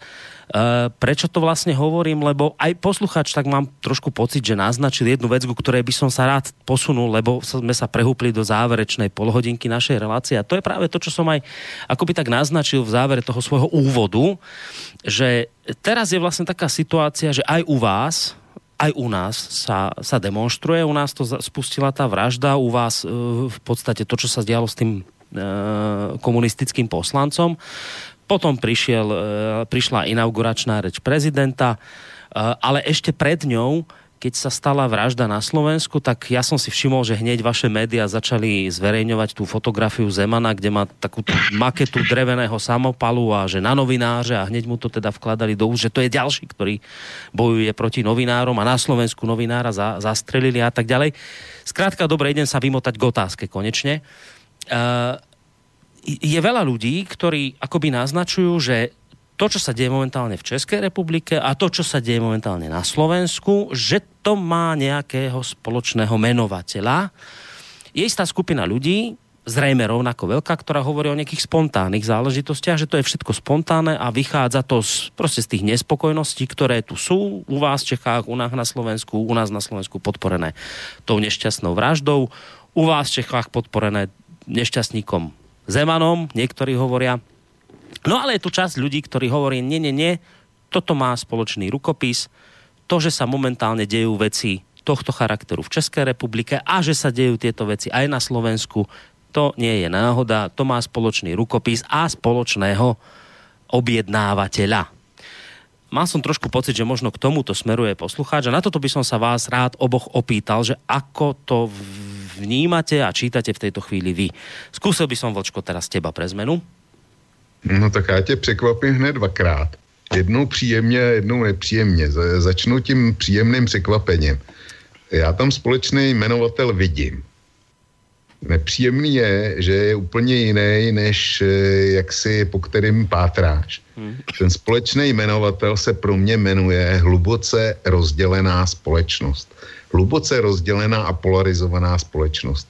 To je to, co spojuje dění na Slovensku s děním v Čechách. Já tam to mezinárodní spiknutí, ten sorošovský vliv osobně nevidím. Možná, že jsem slepej, ale já ho prostě nevidím a já ho zatím popírám. Petře, ako je to u teba? Těžko se k tomu vyjádřit, protože k tomu nejsou žádné konkrétní důkazy. Já mohu říct jenom nějaký druh pocitu. Za prvé, velmi se mi příčí a strašně se mi nelíbí, že smrt dvou mladých lidí je zneužívána jako politikům kýmkoliv, v Česku nebo na Slovensku. Je mi to úplně jedno. Kdekoliv. To je něco tak strašného, že si těžko umím představit horší konstelaci. Mimochodem dneska je 15. března, 14. března byl založen slovenský štát, 15. března nastoupily německé vojska do České republiky a dnes zcela nenáhodně a dokonce naprosto transparentně a s určitým jaksi retorickým doprovodem se tady konala nějaká jakože studentská akce, aktivita, o které vůbec nevíme, jestli ji pořádají nějací studenti, protože my o těch pořadatelích vlastně nic nevíme.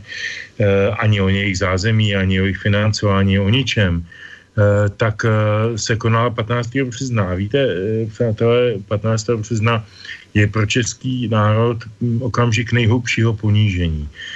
Je to okamžik, kdy jsme opravdu klesli na nejhlubší kolena. Je to možná z naší nějaké poslední historické paměti nejhorší okamžik, patrně dokonce horší než ten 21. srpen, protože 21. srpna nás připadli Rusáci a těm jsme sice věřili někteří kvůli tomu, že nás předtím osvobodili, ale jako nebylo to tak dramaticky a nebylo kolem toho tolik krve a v důsledku toho nebylo tolik mrtvých jako kolem nástupu nacismu. A to volba data té demonstrace na toto datum mě irituje strašným způsobem. Mě to prostě vadí. Takže já fakt nejsem konspirační teoretik, fakt nehledám žádné mezinárodní souvislosti. Na druhou stranu my víme přece všichni, co to čteme, ta média, posloucháme, díváme se na internet, koukáme se někdy na televizi, že je tady nějaká vyšegrádská skupina, že má nějaké hodnocení v očích Berlína a Štrasburku a Bruselu. Víme, že Polsko je neposlušný, že se tam vysílají neustále nějaké noty a neustále se tam kontroluje míra svobody, demokracie a dodržování veřejnoprávních práv, médií a ústavního soudu a nevím kde čeho. Už víme, že Maďarsko je dneska na tapetě, protože Orbán je přeci nepřítel Evropské unie, nechce migraci, nechce tamto, nechce tohle, chce hlavně suverénní Maďarsko a chce zájmy. Mimochodem je strašlivě zajímavý a málo kdo na to upozorňuje. Já bych to podtrhnul teďkon 3krát. Já nejsem expert na slovenskou politiku a nehraju si na něj, ale vidím to zvenku. Jezdil jsem na Slovensko půldruhého roku učit týden co týden. Mám tam strašnou spoustu přátel a s nima o tom komunikuju, takže se cítím tak jako jako nějakým malým procentem zasvěcenej. Myslím si, že se Ficovi před lety po těch posledních volbách povedl naprosto ďábelský trylek, že posadil do jedné vlády národovce, tedy SNS, a Maďary, Mosthíd, Bugára. A A to je neuvěřitelný diplomatický a politický úspěch, který prostě vejde do slovenských dějin. Já jsem o tom naprosto přesvědčený. A všimněme si, že já nejsem jaksi denním čtenářem slovenského tisku, takže možná to, co řeknu, bude špatně. Ale nemám pocit, že by ve slovenských médiích dneska převažovala tendence špinit Maďarsko. Z jakýhokoliv důvodu. A přitom známe historické konotace mezi Slováky a Maďary a oprávněnou zášť Slováků vůči jejich mnoho set letým hegemonům. To jsou všechno známé věci. Čili já bych opravdu nepodceňoval tu mezinárodní souvislost. Je tady Vyšegrád, ten Vyšegrád se po mnoha letech své existence konečně začal stavět na nohy.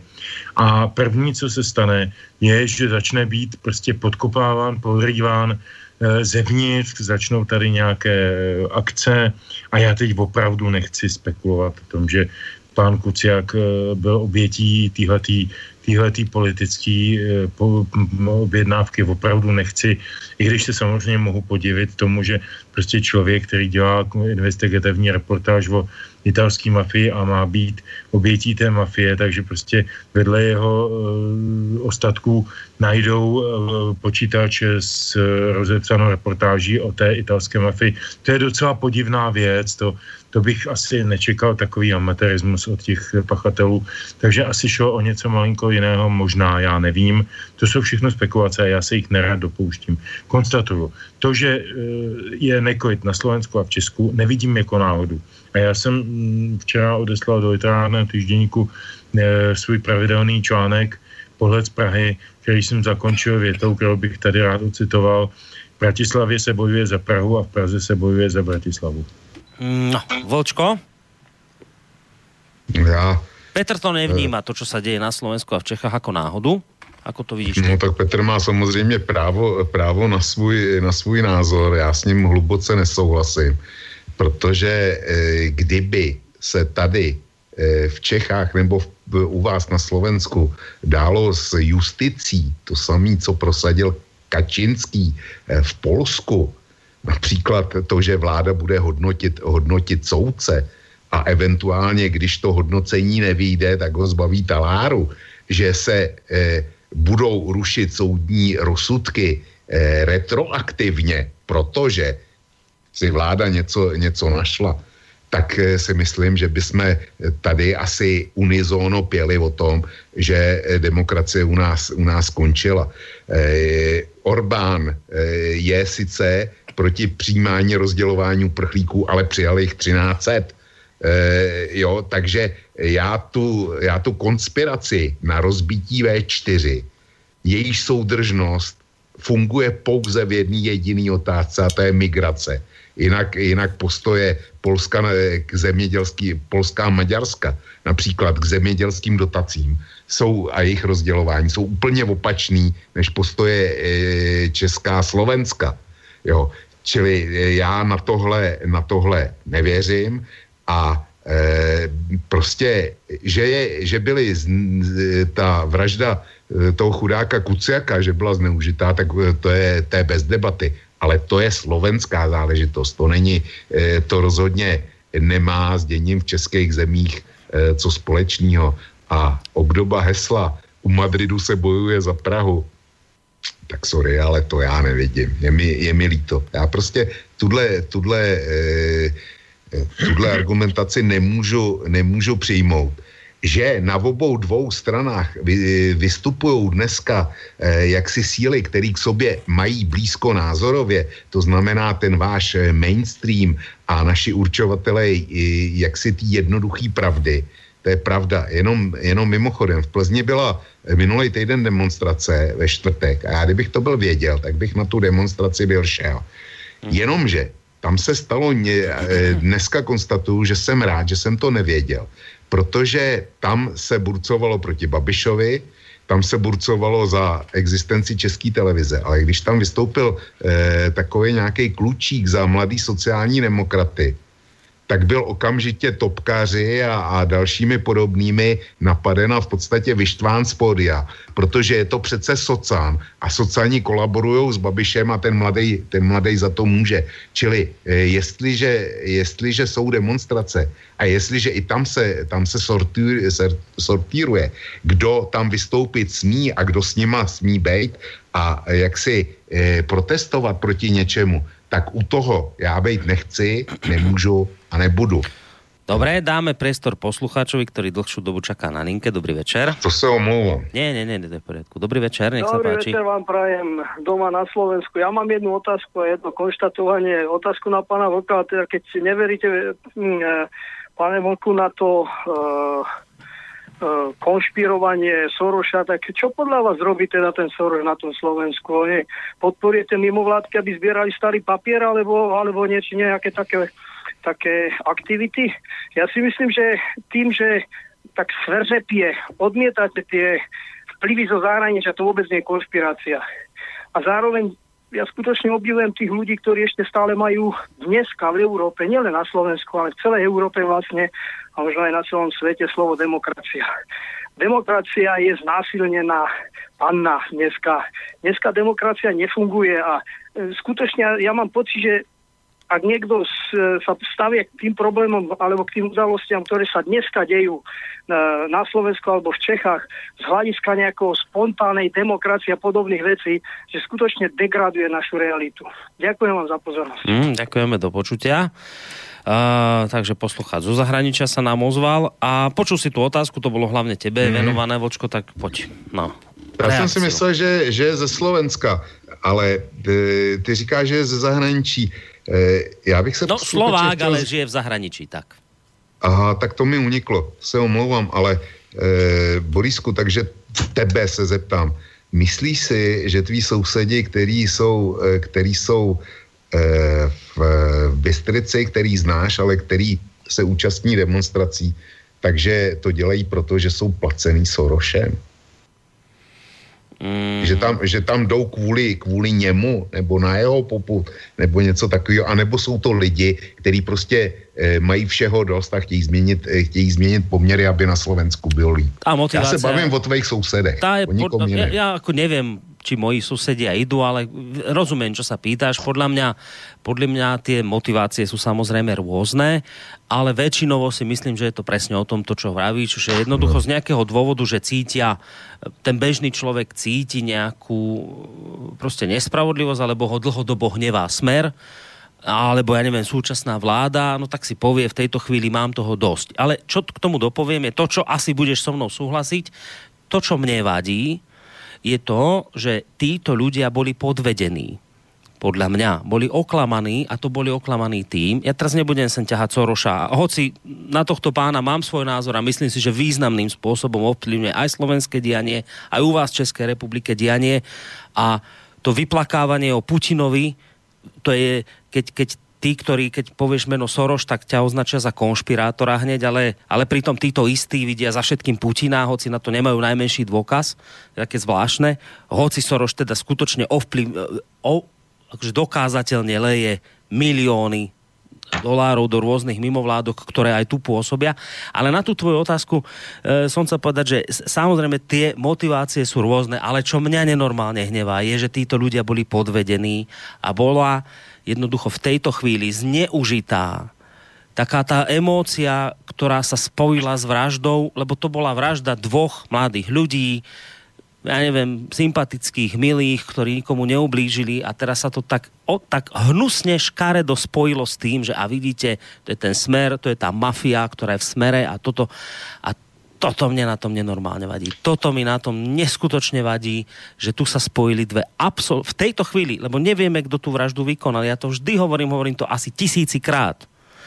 Nevieme, kto Borisku, tú vraždu vykonal. Máš naprosto pravdu a souhlasíme spolu. O tom není sebe menší spolu. Ale áno, to, čo sa pýtaš, áno, ľudia väčšinovo vyšli do ulic preto, lebo v nich vzbudili tú správnu emóciu, ktorá bola už iba len takou iskrou, pretože jednoducho už ten plyn tam nazhromaždený bol z toho, že tí ľudia boli naštvaní. Áno.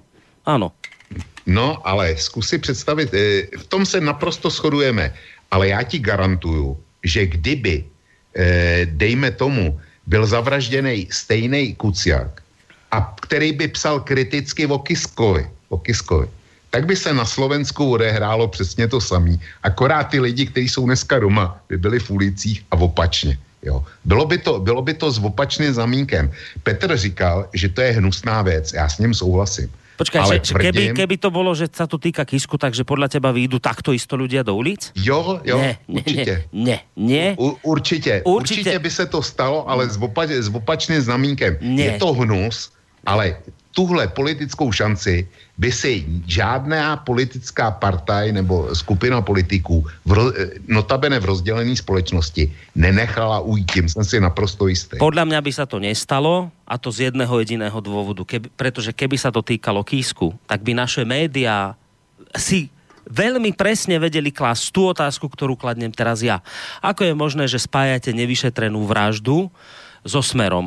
A vtedy by si videla, keby bolo zrazu mediálne pokrytie. Presne toto isté by zrazu náš mainstream ľuďom tlačil. Ľudia, upokojte sa, a hovoril by správne. Ľudia, upokojte sa, prestaňte blázniť, kým nevieme, kto vraždil. A máme len podozrenie na Kisku, preboha, hádam, nechcete ísť do ulic. A ja ti garantujem, že by mainstream tým tlakom, ktorý by vytvoril, by tých ľudí tam doma udržal skrátka. Toto je to, čo mne vadí, že proste pokiaľ by sa to týkalo Kisku, tak by sa toto nedialo, lebo by si mainstream kládol správne otázky a správne veci by tvrdil. Ale keď sa to týka Smeru, s ktorým si potrebuje náš mainstream a naša opozícia vybavovať osobné účty, tak zrazu im je úplne ukradnuté, že nevieme, kto vraždil, ale ľudia choďte do ulic a teraz ich budú znova vyháňať do ulic, pretože jednoducho Fico urobil šikovný politický krok, no tak už ich zase tlačia do toho, aby im spôsobili tie správne alebo vybudili tie správne emócie a už ľudí znova tlačia do ulic. Toto je to, čo mne vadí. Vieš, že budeme na jednej strane kritizovať usvedčeného, ja neviem, tu nejakého Bašternáka, ktorý bol spojený s Kaliňákom, ale že daňový podvodník Matovič bol usvedčený, že podvádzal na daniach, to nejako tak obídeme. To, že prezident Kiska bol usvedčený tým, že sa sám priznal a v podstate doplatil dane, to budeme v podstate tiež obchádzať. A toto je to, čo ja tvrdím a prečo tvrdím, že keby to bolo opačne, keby sa to týkalo Kisku, tak jednoducho do ulica podľa mňa nepôjde. No, ale u nás funguje přesně to samý. Vy teda Zeman, jedny noviny, který ho kritizují, jsou nepřijatelný, protože má někdo, kdo takzvaně krade. Ale novináři z jiných novin, který mají majitele, který jsou zatížený stejně nebo víc, tak ty jsou prostě v pořádku. To je politika, špinavá, hnusná politika, ale je to všude a vždycky. Jo. Petře, tvoj názor? Ano, to je, těžko se něco dodává po Vlkově poslední větě, se kterou samozřejmě lze jenom souhlasit, ale možná trošku z jiných důvodů, než to myslí on. Já mám dvě připomínky, které se týkají tohoto tématu. Za prvé, já mám dceru, který je 23 a má přítele, který je, řekněme, spíše zastáncem jiných politických názorů než já. Teď se chystá na nějakou stáž do Evropského parlamentu, do frakce Evropské lidové strany a je prostě takový tenhle ten typ. A zcela určitě, a vím to, na beton nevolil pana Zemana prezidentem a když se ho moje dcera ptá, proč se tak rozhodl, tak říkal, protože volím Drahoše, protože patřím k té skupině, k té jeho skupině. Sice neznám žádný jeho názor, ale patřím k jeho skupině.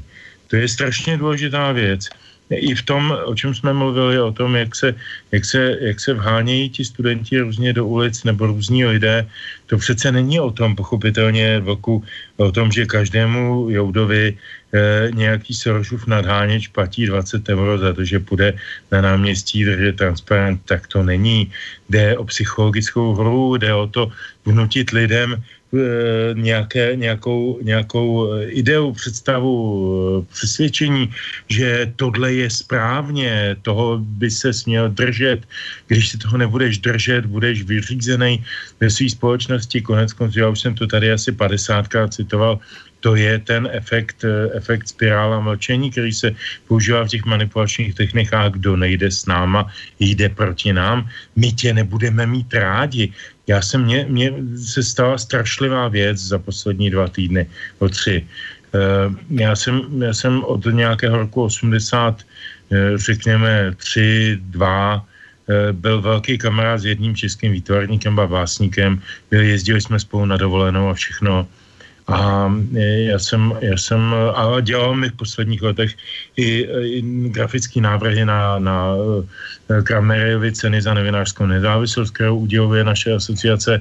A tak jsem mu napsal maila: milý přítoj, budeš tu zase tak moc hodnej a poskytneš nám nějakou předlohu pro ten diplom, pro ty laureáty. A on mi říkal: nezlob se, neber si to osobně, proti tobě nic nemám, ale rozešli jsme se politicky. Takže ne. Úplně stejně reagovala jedna paní, kterou znám taky, já nevím, 25 let, dejme tomu. Vydal jsem jí několik knížek, jejímu manželovi jsem zorganizoval nějaké výstavy, byli jsme přátelé, chodili jsme na společné akce, normálně jsme spolu intelektuálně komunikovali, četli jsme stejné knihy, vyrůstali jsme ze stejných intelektuálních kořenů a najednou ona mi napsala: prosím vás, vyškrtněte mě ze svého seznamu, když mě obesíláte nějakými informacemi, já už nepřeju s váma komunikovat, protože jsme se politicky rozešli. To je něco, to je podstata dnešního sporu. To rozdělení lidí mezi jednou a druhou skupinou, nebo to vytváření té dichotomie černé a bílé. To je to konec konců, o čem celý život mluvil Václav Havel, o tom, že prostě je tady pravda a láska proti lži a nenávisti. A on přesně věděl, co je pravda a láska, co je lež a nenávist. A najednou tihle všichni jeho dědicové, ať se jmenují Soroš nebo kdokoliv, jako vědí, co je pravda a láska. A nebo vědí, že když nebudou říkat, co je pravda a láska, ale lež a nenávist podle tohoto receptu, takže přijdou o kšefty ve svém prostředí. Protože se poruší ta spirála mlčení a nasadí se, kdo nejde s námi, jde proti nám. Já jsem za poslední 3 týdny přišel o 3 přátele, jenom proto, ale opravdu jenom proto, že jsem od prezidenta republiky obdržel řád za zásluhy o školství a kulturu. To mně přijde, s prominutím, nezlobte se na mě, jako opravdu z Marsu. Co to je? Když byl prezidentem Václav Havel, tak já jsem ho vždycky kritizoval, polemizoval jsem s ním, ale nikdy bych si na tričko nenapsal: Havel není můj prezident. To prostě není z mýho světa. Paní Němcová prochází, aby hodně klapala pod patkama, bylo na ní vidět, a odešla první z té inaugurace a poskytla první interview novinám a všem a televizím, náležitě samozřejmě ideologicky vyfutrované. To bylo přeci naplánované, to bylo všechno naaranžované. Tam on v tu chvíli dokonce, ten Zeman, neřekl ani nic tak konkrétního, co by tu Němcovou mohlo zvednout ze židly. Já jsem si dělal pár řád vodní, takže jsem to všechno slyšel a viděl. To prostě je všechno komedie. To je jedna věc. Kastování na jedny a druhé, lepší a horší. A druhá věc, ten příklad s tím Kiskou. Já jsem rád, že si to, Boris, prosím tě, připomenul, protože my máme dneska v České televizi mnoho hodin nebo desítek minut různých záběrů z různých demonstrací proti Zemanovi. Ale za posledního rok a půl, 2 roky si nepamatuju na jedinou reportáž z mnoha, a řekl bych desítek, demonstrací podporujících Zemana. To bylo v době debaty o migraci, debaty o nevím čem, o mnoha věcných tématech, kde se skutečně pořádaly v ulicích Prahy stejně početné nebo podobně početné nebo podobně minimálně, aspoň v tom lidském slova smyslu, minimálně stejně důstojné aktivity, protože každý člověk je stejně důstojný. A to je základ. My musíme respektovat důstojnost, rovnou důstojnost každého člověka. Jestliže ji nerespektujeme a víme, že ti lepší mají právo být na obrazovce a ty špatný tam nemají co pohledávat, tak je něco blbě. Jo. Takže jako až Česká televize bude vysílat záběry z demonstrací na podporu Miloše Zemana, tak já budu říkat, že Česká televize vysílá veřejnoprávně. Ale tohle přece není pravda. V České televizi pokaždý, když Zeman, demonstrace na podporu Zemana, o kterých je řeč, ty se vázaly na to vždycky, když Miloš Zeman někam vjel, takzvaně na spanilou jízdu. A z každý té spanilý jízdy byly reportáže. Byly tam reportáže ze setkání. Neprominu, já jsem tě taky nechal mluvit. Neprominu. Nemluvíš o něčem jiném úplně. Ne, nemluvím o ničem jiném. Byly prostě reportážní záběry. Já jsem neviděl na ČT jsem neviděl přenos demonstrace proti Zemanovi, která by trvala dvě hodiny. Viděl jsem vždycky jenom ve zprávách ŠOT z Václaváku. Zrovna tak, jako jsem viděl setkání Zemana se svými voliči v Šumperku nebo kde. A kdekoliv jinde, kde prostě Zeman byl. Stejná minutáž, stejná stopáž. Není to pravda tohle. To je jedna věc. Druhá věc je, že ukazovat na ty druhý, že ty druhý dělají tohlensto, to samý je u voličů Zemana. Tam to fungovalo úplně stejně. Kdo nehlasuje s náma, je proti nám. Tenhle postoj, ten byl velmi vyhrocený a já bych tě mohl ukázat maily, který mi chodili o těch, který sympatizují se Zemanem. Ty si přišel o přátele, já jsem, dejme tomu, o ně přišel taky. A nestěžuju si, prostě lidi to takhle dělají.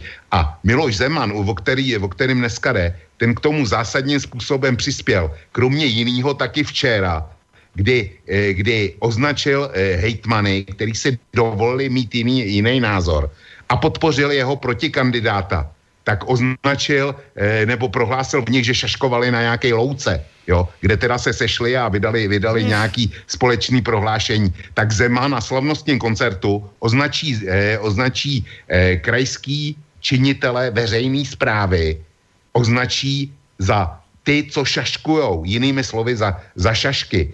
A ten projev, kde odkud odešla Mirka Němcová, tak jaksi ten byl natolik vyhrocený, že dál rozdělil společnost. A včera taky, kromě jiného, se pamatuju, že řekl, že jste vyhráli bitvu. Kdo vyhrál bitvu, tak v tom případě mě označil za poraženýho, za toho, koho on porazil. A tak se k nám chová. Čili tohle je něco, co já nemůžu akceptovat. Je to Miloš Zeman, kdo rozděluje zemi na vítěze a na poražený. Tak já jenom dvě věty, jestli můžu. Jedna se vztahuje k tomu, co bylo řečeno, a druhá k poslední písničce. Mm-hmm.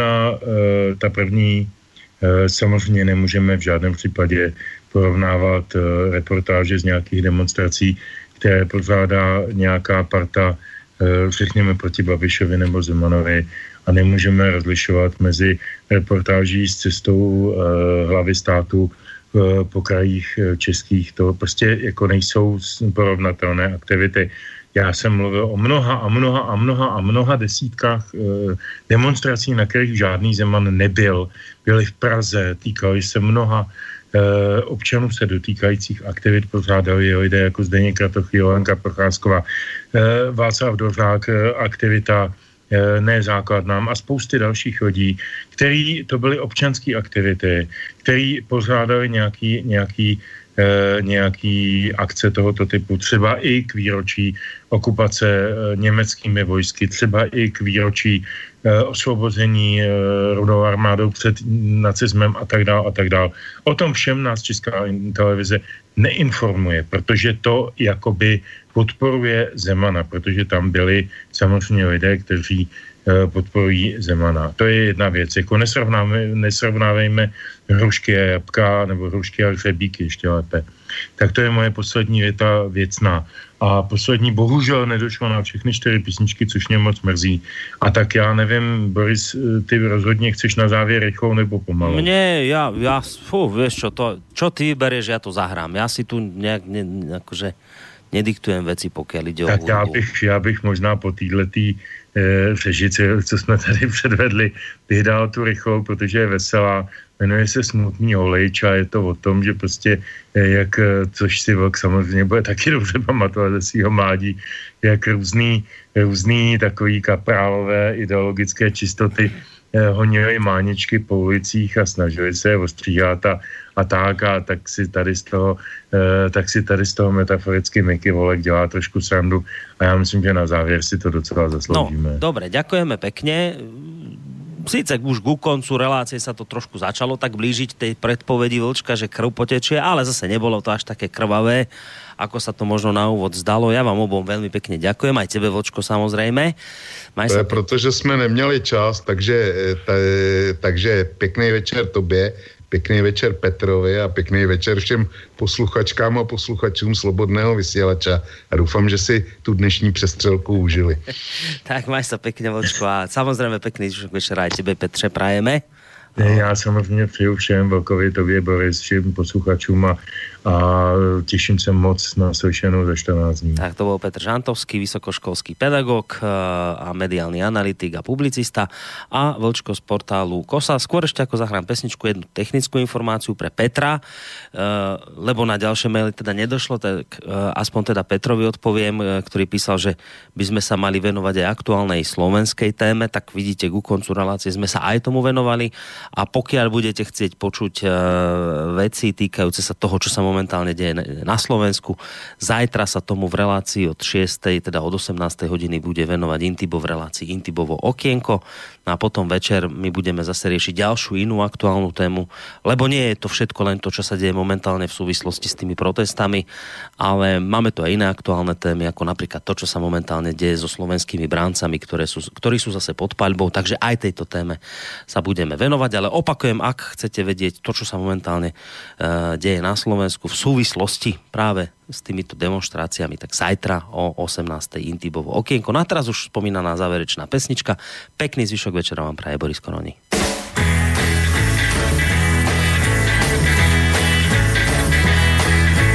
Ja smutek mám prázdný krám, ja nestíhám, já pocit zbytečnosti mám, marně doufám, marně čekám, takhle každý den. Mívá dneska v Liverpoolu holič šertovem, já den co den mám stejnej sen, já jen stříhám